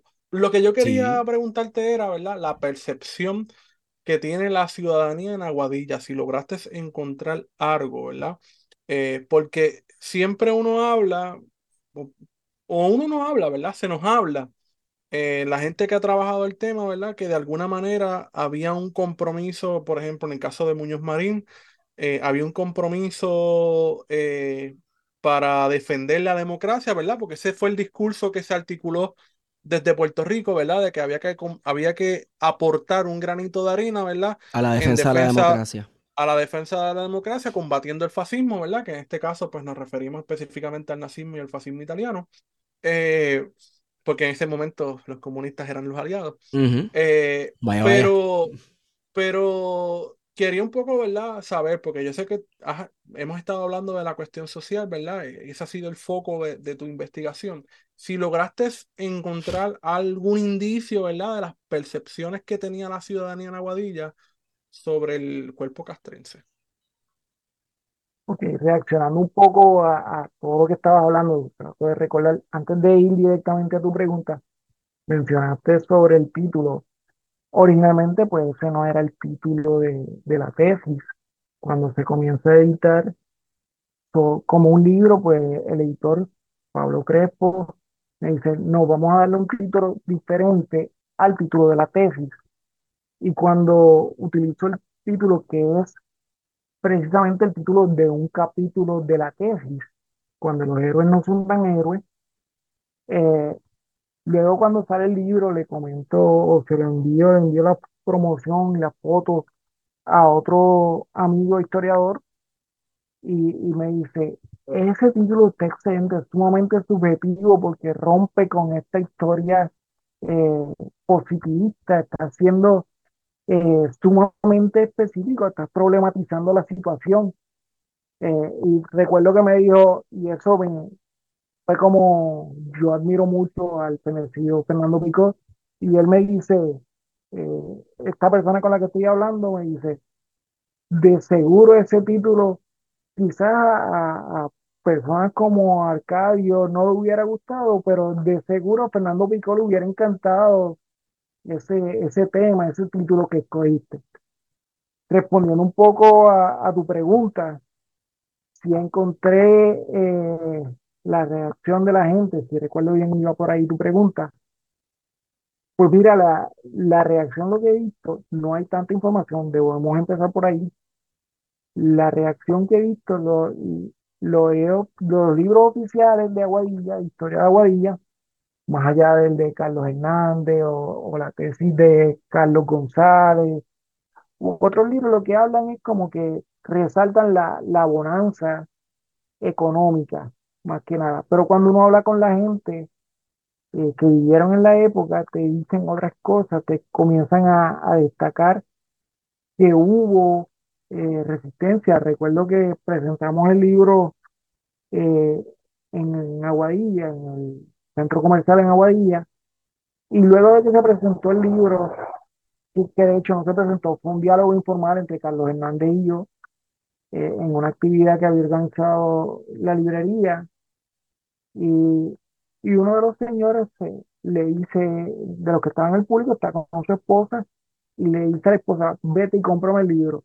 Y después va donde mí y me dice, todo eso que tú estabas diciendo, yo lo viví, yo fui parte de los que hacíamos la resistencia a los militares estadounidenses, que había ese tipo de, de resistencia, ¿verdad? Pero eso no aparece literalmente en los libros, no aparece en la documentación, más allá de, quizás modestia aparte de, de este libro que, estamos hablando hoy, de, del libro, eh, no conozco de, de otro libro específicamente que, que narre ese tipo de temas. Sí hay casos eh, como, como los de la doctora Josefa, se me acaba el apellido, me va, me va a perdonar, eh, que habla de, del impacto militar que tuvo en distintos lugares en Puerto Rico. Carlos Hernández entra bastante en ese tema, pero se queda también muy superficial en el impacto social de, de esto, ¿verdad? Y Carlos González, pues, da una mirada diferente, sino que en su tesis de maestría está investigando sobre eh, pues cómo los militares vivían dentro de la, de la base Borinquen y su cotidianidad y se casaban y cómo llegaron los sacerdotes redentoristas a Guadilla que llegan en ese momento porque en, la base Borinquen había una capilla ecuménica, no eran solamente los sacerdotes redentoristas que hablaban en inglés, que estuvieron una gran cantidad de años. Yo recuerdo ver padres redentoristas en, la parroquia de Aguadilla eh, que hablaban español, pero un mal español, era mejor eh, el inglés que hablaban. Actualmente, pues no, pues ya la, parroquia ha sido diocesana y ha cambiado un poco eso. Pero pues Carlos González narra todo ese impacto social desde adentro de, de, la base bonita. Así que si hubo una resistencia, bueno, yo como te mencioné o como les mencionaba al principio, sí estuve viendo dentro de los libros de novedades de policía que hay esta resistencia, que la gente comienza a defenderse, pero literalmente eso, defenderse. Hay una, una acción de, de los soldados estadounidenses y la gente pues reacciona y se defiende. Eh, pero no había más allá de ese ataque que les hablo al principio, les hablo al principio, a, la base, a la entrada de la base Borinquen, eh, no, no lo veo directamente. Si hay ataques eh, superficiales o, de otra forma, pues muchos aguadianos se trabajaban, ¿verdad? Ya más creada la base Borinquen, trabajaban en la base y, y, se metían y robaban en las casas. Y hay muchos eh, anécdotas de cómo se, se metieron y roban cámaras y algunos billetes que estaban sueltos, eh, pantalones. Eso es algo interesante, ¿verdad? Porque, por ejemplo, estamos hablando de un recinto que está totalmente militarizado, ¿verdad? Que tiene su militar police. Eh, y, y, y, ciertamente, pues eso, eso también es una forma de resistencia, ¿verdad? O, o de transgredir ese orden que se ha impuesto en un lugar donde vivía gente y que de repente lo borramos para el carajo, montamos una base militar eh, donde el grueso de la población ni siquiera era de Puerto Rico, era gente que estaba trabajando en las Fuerzas Armadas, ¿verdad? Que vinieron eh, y se establecieron en, en Aguadilla, ¿verdad? Que incluso uno podría argumentar que alguna de esa gente que trabajó en Raimi todavía vive en Raimi eh, hoy en día. Eh, y me parece bien interesante eso, ¿verdad? De que haya gente que estuviese trabajando dentro de la base y que estuviese haciendo ese tipo de, acciones, ¿verdad? De transgredir. Como un bandolerismo. Claro, exacto. Bandolerismo, pues, y eso puede ser resistencia también. Sí. Sí, se daban varios casos que tuve la oportunidad de ver de que empleadas domésticas en la base le robaban ropa a los militares eh, y luego la vendían en el pueblo, ese tipo de cosas se daban, eh, aparecen en los registros de la policía. Pero, ¿qué sucedía después con eso? Pues no hay información mayor. Y tradicionalmente, pues, no se habla de nuevo. En los libros de historia en Puerto Rico, pues eso no se dice. Eso es lo que queremos acallar y queremos dejar oculto que nadie sepa específicamente. Oye, y te iba a preguntar, porque también hay una, una con la, el establecimiento de la base, a mi juicio, ¿verdad? Lo que, lo, lo, lo que recuerdo, por ejemplo, del libro de, de Carlos Hernández eh, y de lo que vi en tu trabajo, hay una apropiación de unos espacios públicos que son las playas, ¿verdad? Parte del litoral costero, va a tener una importancia militar. Sí, va a tener una importancia militar, ¿verdad? De hecho, ahorita mencionaste eh, Aguada, y pues en Aguada también se hicieron unas instalaciones militares, ¿verdad? Esa famosa antena que uno ve cuando uno va por la número 2, que es gigante, una antena enorme, y había una, una línea de defensa costera, como también todavía se puede ver en, en Aguadilla, específicamente lo que hoy se conoce como Survival Beach. Eh, pero hay unas playas, ¿verdad? Eh, Survival, eh, está esa misma de Punta Borinquen, está Crash Boat, ¿verdad? Que es una de las más conocidas ahora, ¿verdad? Que pasan a ser parte, ¿verdad? De, de las Fuerzas Armadas. Hubo gente que dijo, pues mira, no, ¿sabes? Esto es de nosotros, vamos para allá, vamos para la playa. ¿Cómo era el funcionamiento de esos espacios que la gente siempre visitó y que de repente, ¿no? Esto es de las Fuerzas Armadas. Eso que, que mencionas de Aguada, pues todavía están los remanentes de donde estaban las baterías eh, militares, ¿verdad? Están los, los rieles de donde estaban las ametralladoras y todo eso. Lo que menciona, mencionaste el Crash Boat, de hecho, ahí sí recordamos a, al doctor Valdez Piscini con, con su estudio sociológico y la parte de los mnemónicos y todo eso.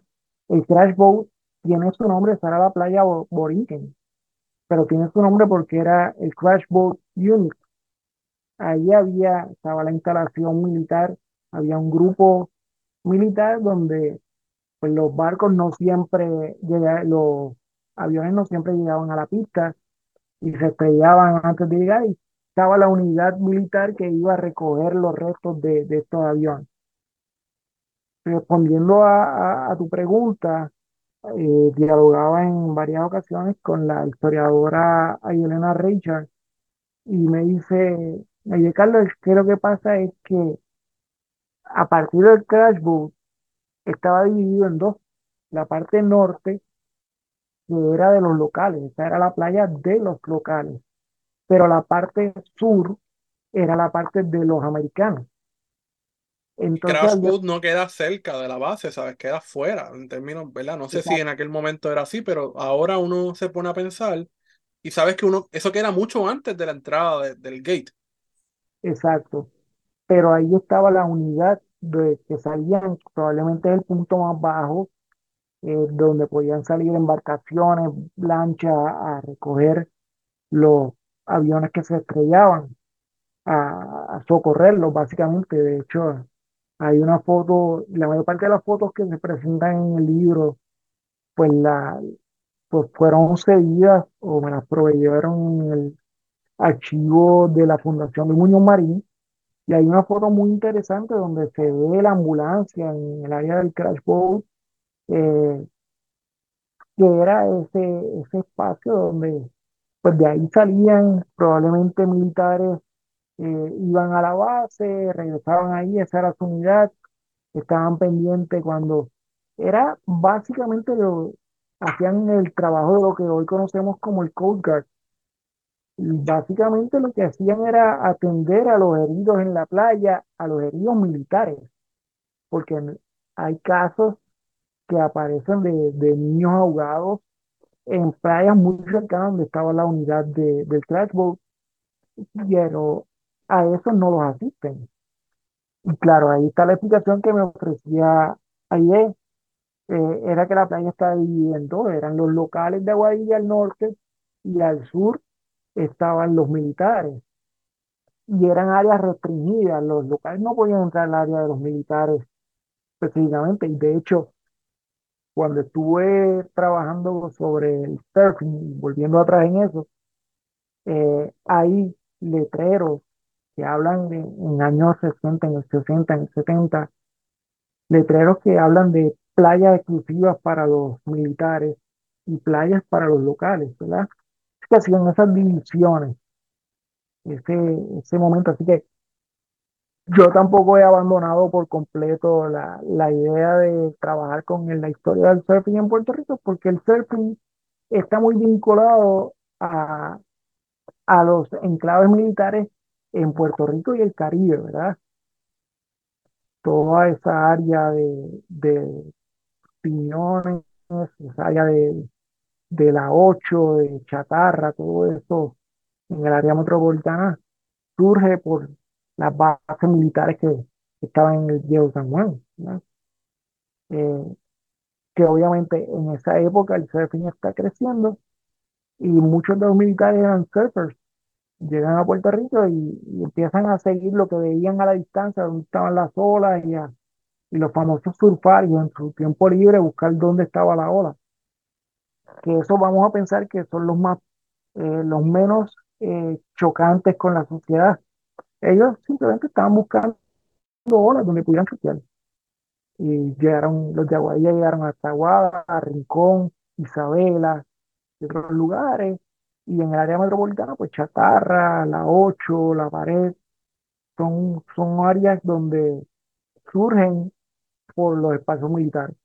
Y, y eso pasó en, en lugares, está documentado también en lugares como en República Dominicana, donde también hubo bases militares estadounidenses y comienzan a llegar de esa manera el deporte del, del surfing.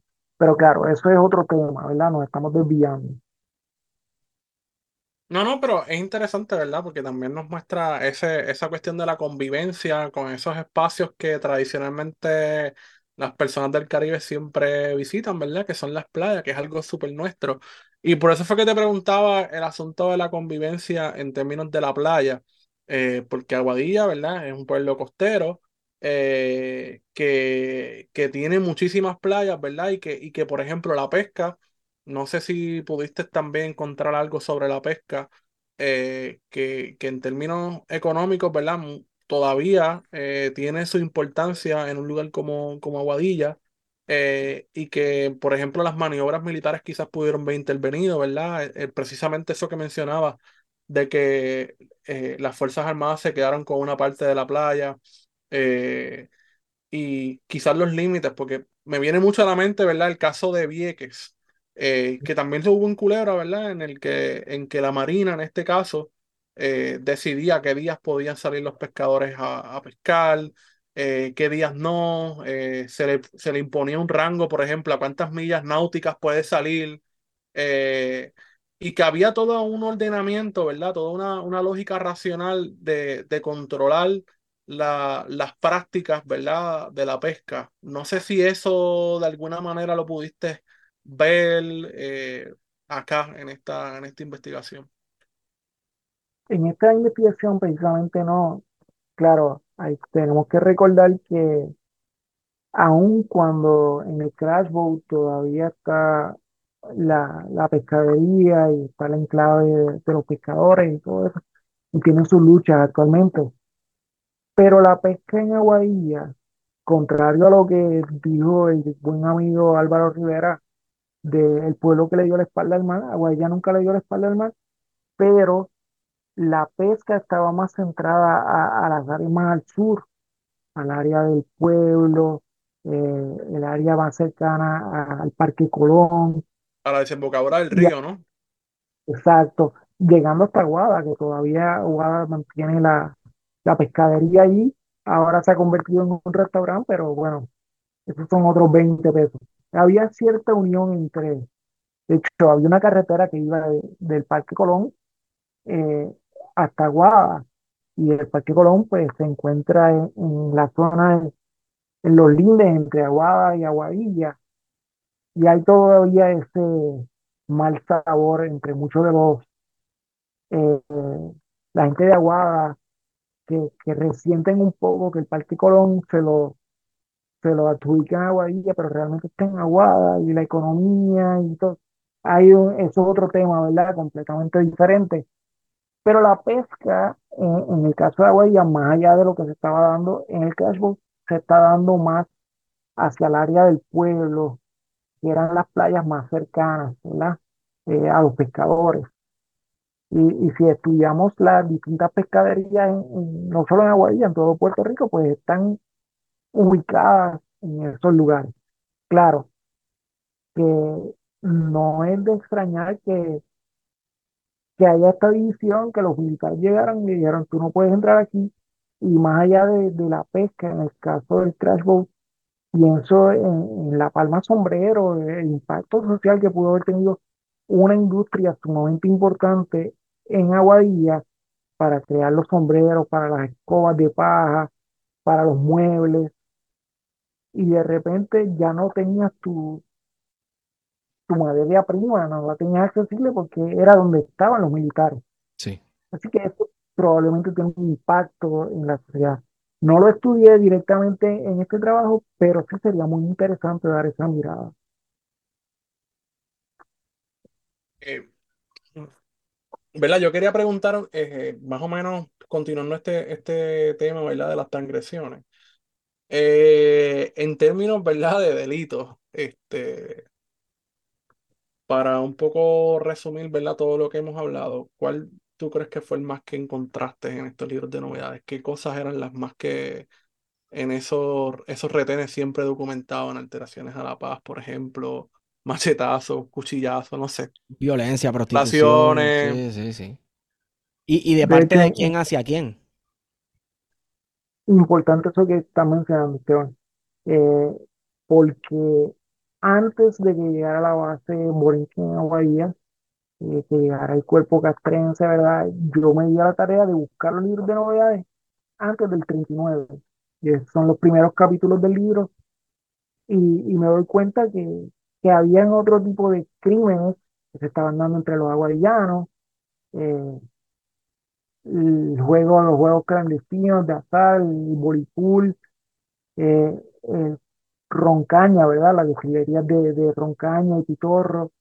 eh, eh, Espérate, espérate, espérate. Porque mencionaste el politipool. O sea, que ya desde el 39 ya había desde un poco antes del 39, sí. Eh, y ¿Se de jugaba la hecho, bolita? se jugaba la bolita y, Nice. y es interesante ver porque pues muchas personas piensan en, en la bolita y, y quizás estoy entrando en temas que, que ha trabajado la historiadora Mayra Rosario Urrutia y ella es la experta en este tema. Eh, pero sí, en, en Puerto Rico se estaba dando las bancas de, de voleibol y la gente vendía muchos de los libros de novedades de policía. Hablan que arrestaron a X o Y mujer o a tal niño, por lo general eran niños o mujeres los que practicaban o los que arrestaban en este tipo de, de prácticas.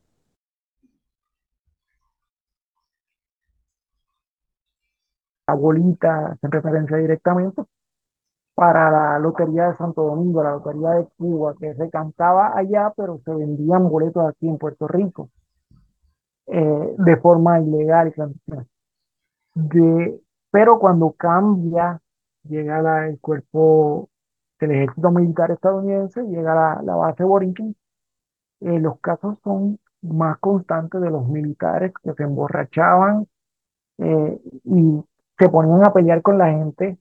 Eh, recuerdo un caso, y, y de ahí va mi interés también en, en trabajar con Isabela, eh, un caso que llegaron unos militares en una guagua desde Isabela, eh, venían eh, en una guagua, no, en el tren, venían ya be- bebidos, borrachos, y en el pueblo se ponen, se ponen a pelear con, con otros locales que estaban en, en el tren con ellos eh, y los sacan del tren básicamente. Y los policías, la policía insular, que en ese momento intervienen con ellos y llaman a los MP y que sean los MP quienes lo recojan y resuelvan con ellos. Así que hay ese, ese tipo de, de roce, ¿verdad? Y muchos de los locales, lo que pude ver en los libros de novedades, pues lo que hacen es básicamente defenderse. Si le están faltando el respeto a las mujeres, pues los locales van a defender a, la- a las mujeres o le faltan el respeto a, los mismos locales, ¿verdad? Si me estás tratando mal, pues yo me voy a defender y porque tú estés borracho y tengas un uniforme militar no significa que eres mejor que yo. Y hay un caso muy interesante de un local un puertorriqueño militar que se emborracha y eh, se forma una pelea en el pueblo y él le dice a la gente, yo soy militar de los Estados Unidos y yo, tú me tienes que respetar porque yo soy militar, que si esto, hace referencia a que el hecho de que me convertí en militar y tú tienes que seguir lo que yo digo, básicamente. Y es un puertorriqueño hablando, militar puertorriqueño. Pero había, eh, esos roces eran constantes, ¿verdad? Militares que normalmente se, se pasaban de, trago, se emborrachaban por, buscaban problemas con los puertorriqueños o con los aguadillanos, vamos a ser más específicos, con los aguadillanos locales, mi pueblo. Nunca se dieron casos como el de, como el que este, narra Arcadio Díaz Quiñones, en el que alguien, un militar resulta asesinado. Porque he, he leído historias, por ejemplo, de, de militares en, en Corea, militares estadounidenses de las bases en Corea, que salían de paseo una noche loca y eh, amanecían muertos en un zafacón por Y en precisamente porque, Okinawa también, en sí, Japón. exacto, en Japón, precisamente porque las personas este, se ponían, se ponían de graciosito con los locales y los locales llegó un momento que se hartaban. y, y también pasó en Vieques, donde hubo una, Sí, una dinámica bastante conflic- súper conflictiva, ¿verdad? Donde se desaparecieron mujeres, se violaron muchísimas sí, mujeres sí, y muchas veces los hombres tenían que armarse, ¿verdad? En grupo y hacerle frente porque sí. eh, los militares usualmente acostumbraban, ¿verdad? A, eh, había unos momentos en la semana que salía esta estampilla de hombres este, con la sed, Sedientos, ¿no? exacto. Sedientos. Eh, Militares eh, y, eh, o sedientos. sea, lo- lo- aunque lo estamos diciendo de esta forma o cosa, ¿verdad? Esa fue una realidad. Y, y yo creo que Carlos, ¿verdad? Lo ha documentado en el sentido de que pues, salían, ¿verdad? Y, y más allá de, de alcoholizarse, estaban buscando mujeres y, y lo primero que se encontraran, ¿verdad?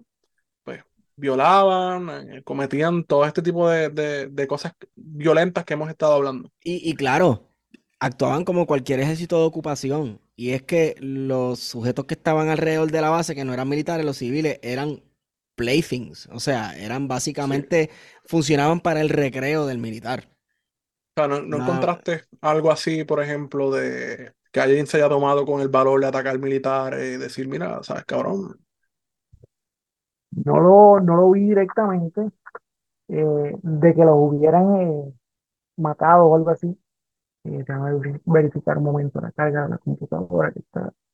De que los hubieran eh, atacado directamente a matarlo o algo así. Sí he leído casos como los que mencionaba Esteban y, y tú mencionabas también varios de Vieques y Culebra, pero he, escuchado casos sumamente similares en, en Panamá y en otros lugares donde habían eh, pues, otros grupos, otros militares específicamente.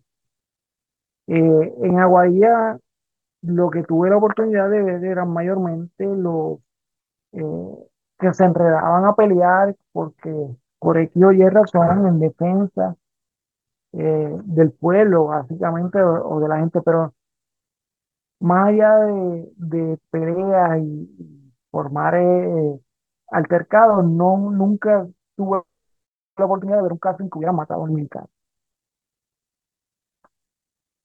No sé si contesté tu pregunta en ese Sí, momento, sí, sí. Yo creo que sí. ¿ok?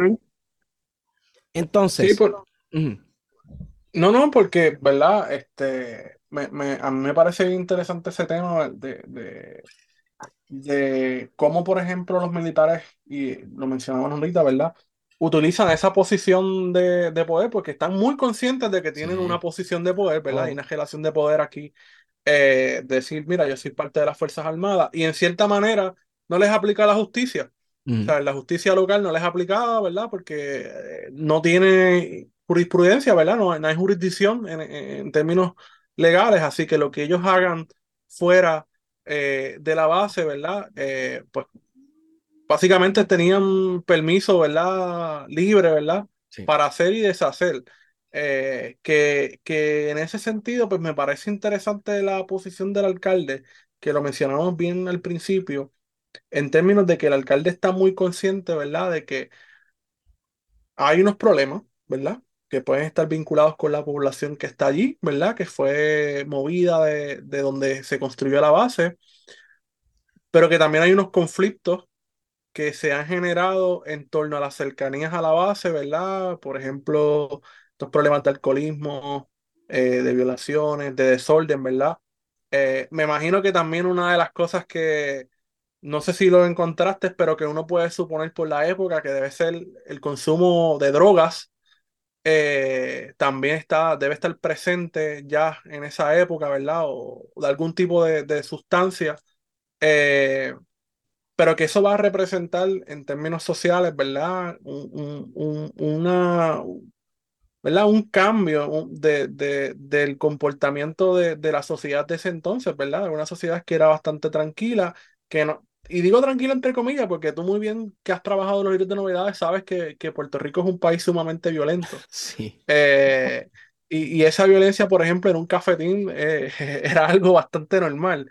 Que alguien terminara borracho y metiéndole una puñalada al otro, o un machetazo, Las peleas a machete. tarde. Eh, pero que obviamente el factor de tener los militares aquí, que, que, que ciertamente se sentían con ese derecho, porque de alguna manera estaban seguros, ¿no? ¿Sabes? No tengo que cumplir ningún tipo de sentencia a nivel local, puedo hacer lo que me dé la gana y al final del día me voy a la base y que se joda. Eh, ¿sabes? ¿Qué, qué piensas, verdad?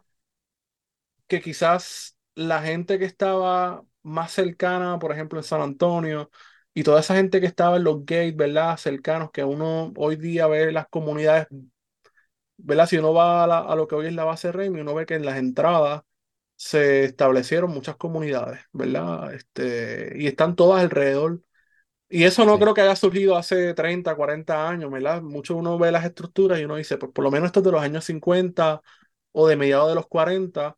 eh, y esto sería un poco, ¿verdad? Eh, especular, ¿verdad? Pero ¿qué tú piensas que pensó la gente de esa época que está en esas comunidades donde están estos cafetines, donde los militares van, ¿verdad? Eh, o a estas comunidades donde los, soldados van buscando mujeres, etcétera. ¿Cuál tú crees que sería la impresión de muchos de ellos? ¿Sabes? ¿Sería entonces válido eh, o sería una forma quizás de validar tu, tu título de este libro? Mira, eh, de nuevo, voy a tratar de recoger un poco lo que estabas mencionando. Tesis, re- perdón, discúlpame. no, no te preocupes. Eh, con relación a, a las drogas y todo eso, mayormente eran alcohol, eran sustancias, básicamente era alcohol lo que era el detonante, no habían otras drogas mayores, o por lo menos no aparecen ese tipo de registros. Con relación a, a estos enclaves que se están dando en, en Aguadilla, eh, tenemos que tener en perspectiva y, y a veces no ha sido tan documentado, yo he dialogado con el colega Carlos Hernández, eh, hubo dos procesos de expropiación en Aguadilla. Eh, el primer proceso fue ese enclave eh, que se crea la base Borinquen, lo que conocemos hoy del Gate 1 al Gate 5. Pero hubo otro proceso posterior de, de expropiación también, ¿verdad? Luego, del- después de que uno pasa el Gate 5, eh, en esa área hay muchas estructuras que uno las dice, ¿no? Cerca de, de la playa Survival, eh, un poco para ubicarlo, ¿verdad? Eh, esa residencia uno la mira y dice, pero es que esto no es la, la residencia típica de Puerto Rico de la época. Y es que eso fue el, todavía hay mucha gente que habla de la base, refiriéndose hasta llegar a, a la división entre Aguadilla e Isabela, ¿verdad? Así que, que ese terreno que está cercano, pues también lo llaman la base. Y fue parte de ese proceso que no se ha documentado suficiente eh, de esa segunda expropiación. Con relación a cómo la gente vio esto, eh, he dado en varias ocasiones sobre este tema con la historiadora oficial de Aguadilla, la doctora Yelena Richard, y es que se dio un suceso sumamente interesante, no solo en Aguadilla. Eh, las jovencitas casaderas durante ese periodo, no solo en Aguadilla, en Isabela, en Moca, en San Sebastián, jovencitas que ya estaban en edad de casarse, las traían a Aguadilla, especialmente al famoso uso, a que conocieran militares y se casaran con ellos y se comienza a dar ese choque cultural. No había eh, ese tipo de sucesos, no, no era eh, pues los militares tradicionales, borrachos, que, que se ponen a, a querer buscar jovencitas y todo eso, sino Eran no, oficiales, quizás. era otra historia de, de estos militares que pues que se casaron y que tengo varios cuentos de personas que me dicen, mi abuela se casó con un militar y se fue a vivir para otro sitio y no ha vuelto a Puerto Rico, se quedó viviendo por allá con este militar, qué sé yo. Eh, Que entonces, entonces las Fuerzas Armadas en más de una forma han servido para que puertorriqueños y puertorriqueñas salgan de su situación social, eh, de la cual parece que no hay salida. Eh, estilo novela mexicana, ¿verdad? Mujer pobre se enamora de hombre rico. Sí, según me, me contaban en varias ocasiones, las jovencitas casaderas que no eran muy agraciadas en belleza. Pues las llevaban y conocer los, los militares en esa época y era el momento de, como el que vende una red en, en un matadero, pues llevaban a las jovencitas para Sí. que se enamoraran de ella y Wow. casaran con ella. Claro, hubo casos diferentes donde pues jovencitas eh, casaderas pues se enamoraban de militares y pues algunos militares se quedaban en Puerto Rico, se venían a vivir acá. Otros pues como tú bien mencionas Esteban, eh, iban a las jovencitas que no eran tanto agraciadas eh, pues se enamoraban para que o las llevaban para que se enamoraran, para que se fueran de Puerto Rico y Sí, salieran de la pobreza y su situación económica cambiara y todo ese tipo de cosas, ¿verdad? Wow. Claro, hay distintas historias que podemos estar hablando largo rato, ¿verdad? Sí. Qué Es un poco, increíble. ¿verdad? Lo que se hacía a nivel de la, de la capital. Era, ¿cómo era que se llamaba este periódico? Que era un suplemento eh, que venía en el mundo. Este, que era básicamente, Dios mío, se me escapa el nombre, Puerto Rico Ilustrado. Que, Ah, que Puerto veían, Rico. ve- venía en una parte De específica las damas de de sociedad las damas de sociedad que se de presentaban y no era otra cosa como que pe- un catálogo para que los hombres Sí, eh, de esa de época bien. pudieran ver. Este, que también, por ejemplo, eh, en esta novela de, ¿cómo se, Dios mío, ¿cómo se llama ahora ella? Este, Rosario Ferré, de La Casa de la Mm. Laguna, Ah, Ah, eh, se cuenta un poco, ¿verdad? De cómo la protagonista, ¿verdad? Isabel, eh, conoce, ¿verdad? A quien va a ser eh, su esposo, y es que lo presentan, ¿verdad? eh, su, suegro, perdón, lo presentan, ¿verdad? En este, en este casino, en el casino de Puerto Rico, que precisamente eran militares, y lo presentan, aunque él no era, él no era militar, ¿verdad? En este caso él era español, eh, y lo presentan a todo este cuerpo militar que está en Puerto Rico, de estos hombres que están buscando mujeres, ¿verdad? Y lo presentan. eh, que parece ser que era una práctica bien común dentro de las sociedades de, de ese entonces, ¿verdad? De alta alcurnia. Los casinos españoles, que eran centros culturales, básicamente donde se iba a bailar, a fumar y a, y a hablar, a presentar poemas y pinturas y esas cosas. Es la historia de los cuentos de hadas, la Cenicienta que la llevan el príncipe, la, la conoce hacia estos bailes y vienen todas las señoritas, ¿verdad? Que lo hemos visto en varias historias de Disney, pues eso mismo hacían los grupos militares en, en Puerto Rico, traían a las jóvenes casaderas para ver si conseguían quien la, la enamorara.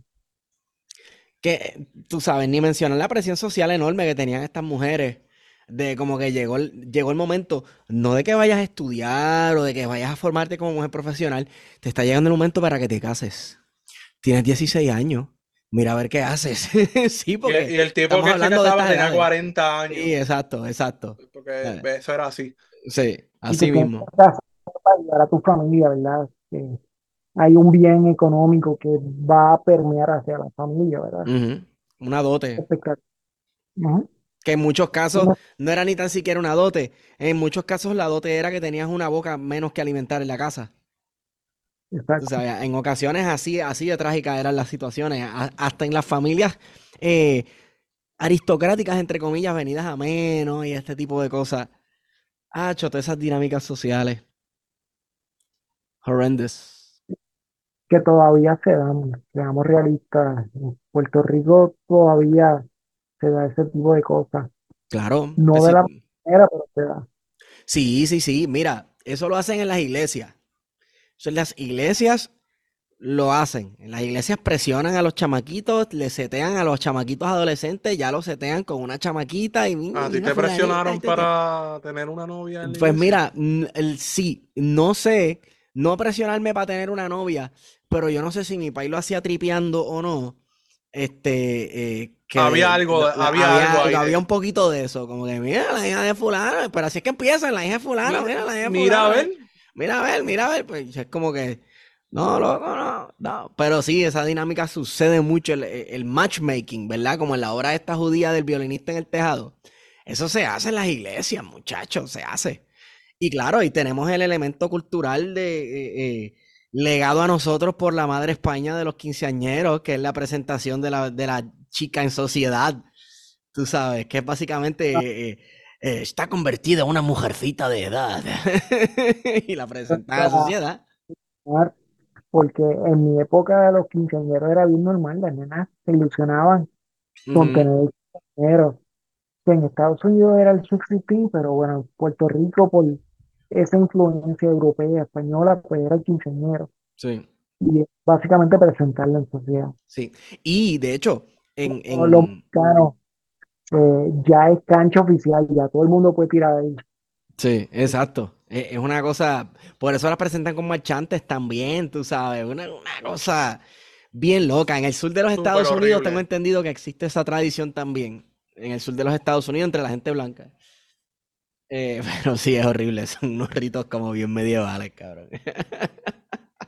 Nos salimos un poco de, nos desviamos del tema, pero es interesante. Sí, nos desviamos del tema, pero es que lo que pasa es que eh, eh, en la militarización de un espacio que tiene que ver con la colonización de un espacio, etcétera, explotan un montón de otras temáticas sociales, están envueltas. O sea, no, no, no hay nada que se pueda quedar fuera.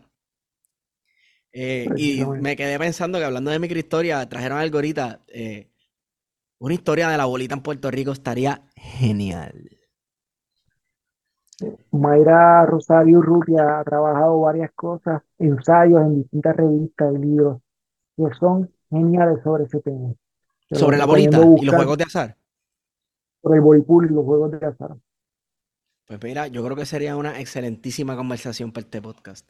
Porque, eh, eh, no sé, lo- eh, los juegos de azar o los juegos en general, así de apuestas, tienen un lugar tan y tan arraigado en nuestra cultura. Es increíble, tú ha trabajado mucho, mucho ese tema. No sé si, si lo ha, ha publicado más allá de revistas o algo así, se ha hecho un libro sobre eso, pero sí ha trabajado mucho. Yo creo que es la persona en Puerto Rico que más conoce sobre ese tema. Pues, Wario, toca. Así es. Así es. Vamos a ir cerrando, ¿verdad? Sí, mira, Carlos, ¿dónde podemos conseguir, dónde las personas que están escuchando este podcast pueden conseguir tu libro? Pues mira, el libro principalmente está en, en, la- en Amazon, en Internet, pero hay varias librerías en Puerto Rico, la, Book, eh, la Casita El Candil, el Candil en Ponce. Está el libro 787, hay que hablar con los de libro 787 que nos auspician para que consigan el libro. Está en Casa Norberto, todavía no he Mm. tenido contacto con ¿cierto? en la librería 587, pero sí en Casa Norberto está y estamos pendientes para hacer una presentación del libro en el área metropolitana. Ya lo presentamos en Aguadilla, lo presentamos en Ponce, pero siempre me he quedado con la espina de que hay que presentarlo también en el área metro. No es Claro historia sí. del área metro, pero es interesante ese, ese tipo de, de conexiones. Claro, claro que que de sí. igual manera, ¿verdad? Las personas que nos están escuchando, usted le puede escribir a la, a la gente de Libro 787, ellos se van a encargar también de gestionar, eh, conseguir el libro, ¿verdad? Oh, sí, Porque lo han hecho en otras instancias, ¿verdad? De que si el libro no lo tiene en el catálogo, lo consiguen y precisamente eh, Casa Norberto, ¿verdad? Es, es uno de los, de los socios de Libro 787. Así que Así es. Así que cuando los héroes no son tan héroes. Militarización en Aguadilla, 1939-1941. Carlos, los que quieran hablar contigo, intercambiar unas par de ideas, ¿dónde te pueden conseguir? Si en redes sociales o algo así. Pues mira, yo he dejado de seguir las redes sociales. Eres Tengo un hombre en paz, lo mejor que has hecho. Sí. Tienes paz en tu corazón. Eh, tengo Facebook solamente con otro nombre completamente distinto para, para seguirlo, pero mayormente utilizo eh, Instagram y link que me pueden encontrar ahí directamente eh, para las personas que puedan o deseen eh, comunicarse conmigo o igual se pueden comunicar con ustedes y yo sé que, que me pasan la información le pueden ¿Algún correo electrónico que tengas que quizás te puedan escribir por ahí? Eh, sí, el correo electrónico que normalmente utilizo es carcamor. Carlos Carcamor, carcamor arroba gmail. Perfecto. Bueno, Carlos, el chat ahí por si luego lo quieren poner en, en la página, el enlace donde pueden conseguir el libro en, en internet, en Amazon, chévere. por si luego compartirlo.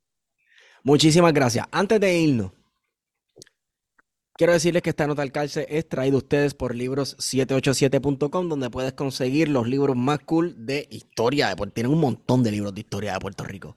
Este, libros, ¿verdad? Por autores y autoras puertorriqueños y puertorriqueñas y literatura en, en general en español. Recuerden, si quieren conseguir el libro de Carlos Carrero, llamado Cuando los héroes no son tan héroes, militarización en Aguadilla de 1939 a 1941, escríbanle, escríbanle a los muchachos de Libro 787 por las distintas redes sociales que están así mismo, libro787.com, este, y les dicen, mira, quiero el libro tal y cual, lo consiguen, y ellos hacen la gestión. También esta nota al calce es traída a ustedes por jaboneradongato.com, que todavía no se me ha acabado el batch de jabones de Navidad. Así de poco me baño. Mentira, señoras y señores. Este, pero jaboneradongato.com tiene los mejores jabones hechos con ingredientes totalmente naturales por manos puertorriqueñas. Utilicen el código plan de contingencia para tener un 10% del, bueno, de descuento del total de su orden. ¿Ok? Así que, Carlos Carrero Morales, gracias por estar con nosotros. Este, Guario, con esa hemos sido con ustedes. ¿Plan de contingencia? Y no la pude salvar porque no creo en ella. Nuestro dreadlock, nuestro dread, no ladren que no amedrentan. Drácula, tu sangre drena y drones de droga encuentra. Una andrómeda de andrógeno busca tribular las tribus. Atraquemos un truck y vámonos con trambos de tranquilibu. Trinitarias entre rambos trinan en el terremoto. Tratan tretas entre títeres y entrenan prendiendo motos. Trazan rutas de mil trucos. Trínquense más tríos rotos. Triturado cayó el párvulo en casa del trompo troto. Tro, troto. En casa del trompo, tro, tro, troto. En casa del trompo, tro, tro, troto. En casa del trompo, tro, tro, troto. En casa del trompo, tro, troto. En casa del trompo, tro, tro, troto. En casa del trompo, tro, tro, troto. En casa del trompo, tro, tro, troto. En casa del trompo. A bajar.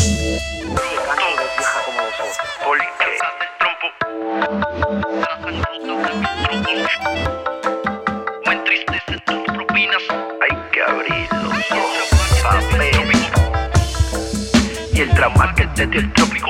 Trauma, trauma, trauma que te dio el trópico. Trauma, trauma, trauma que te dio el trópico. Trauma, trauma, tra- trauma, trauma.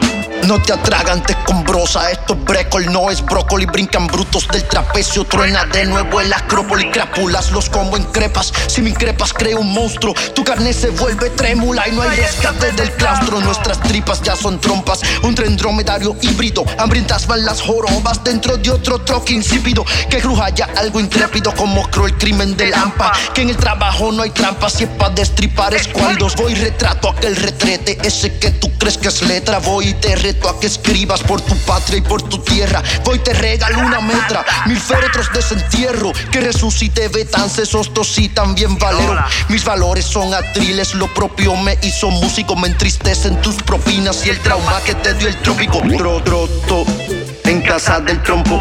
Tro, tro, troto, en casa del trompo. Tro, tro, troto, en casa del trompo. Tro, tro, troto, en casa del trompo. Tro, troto, en casa del trompo.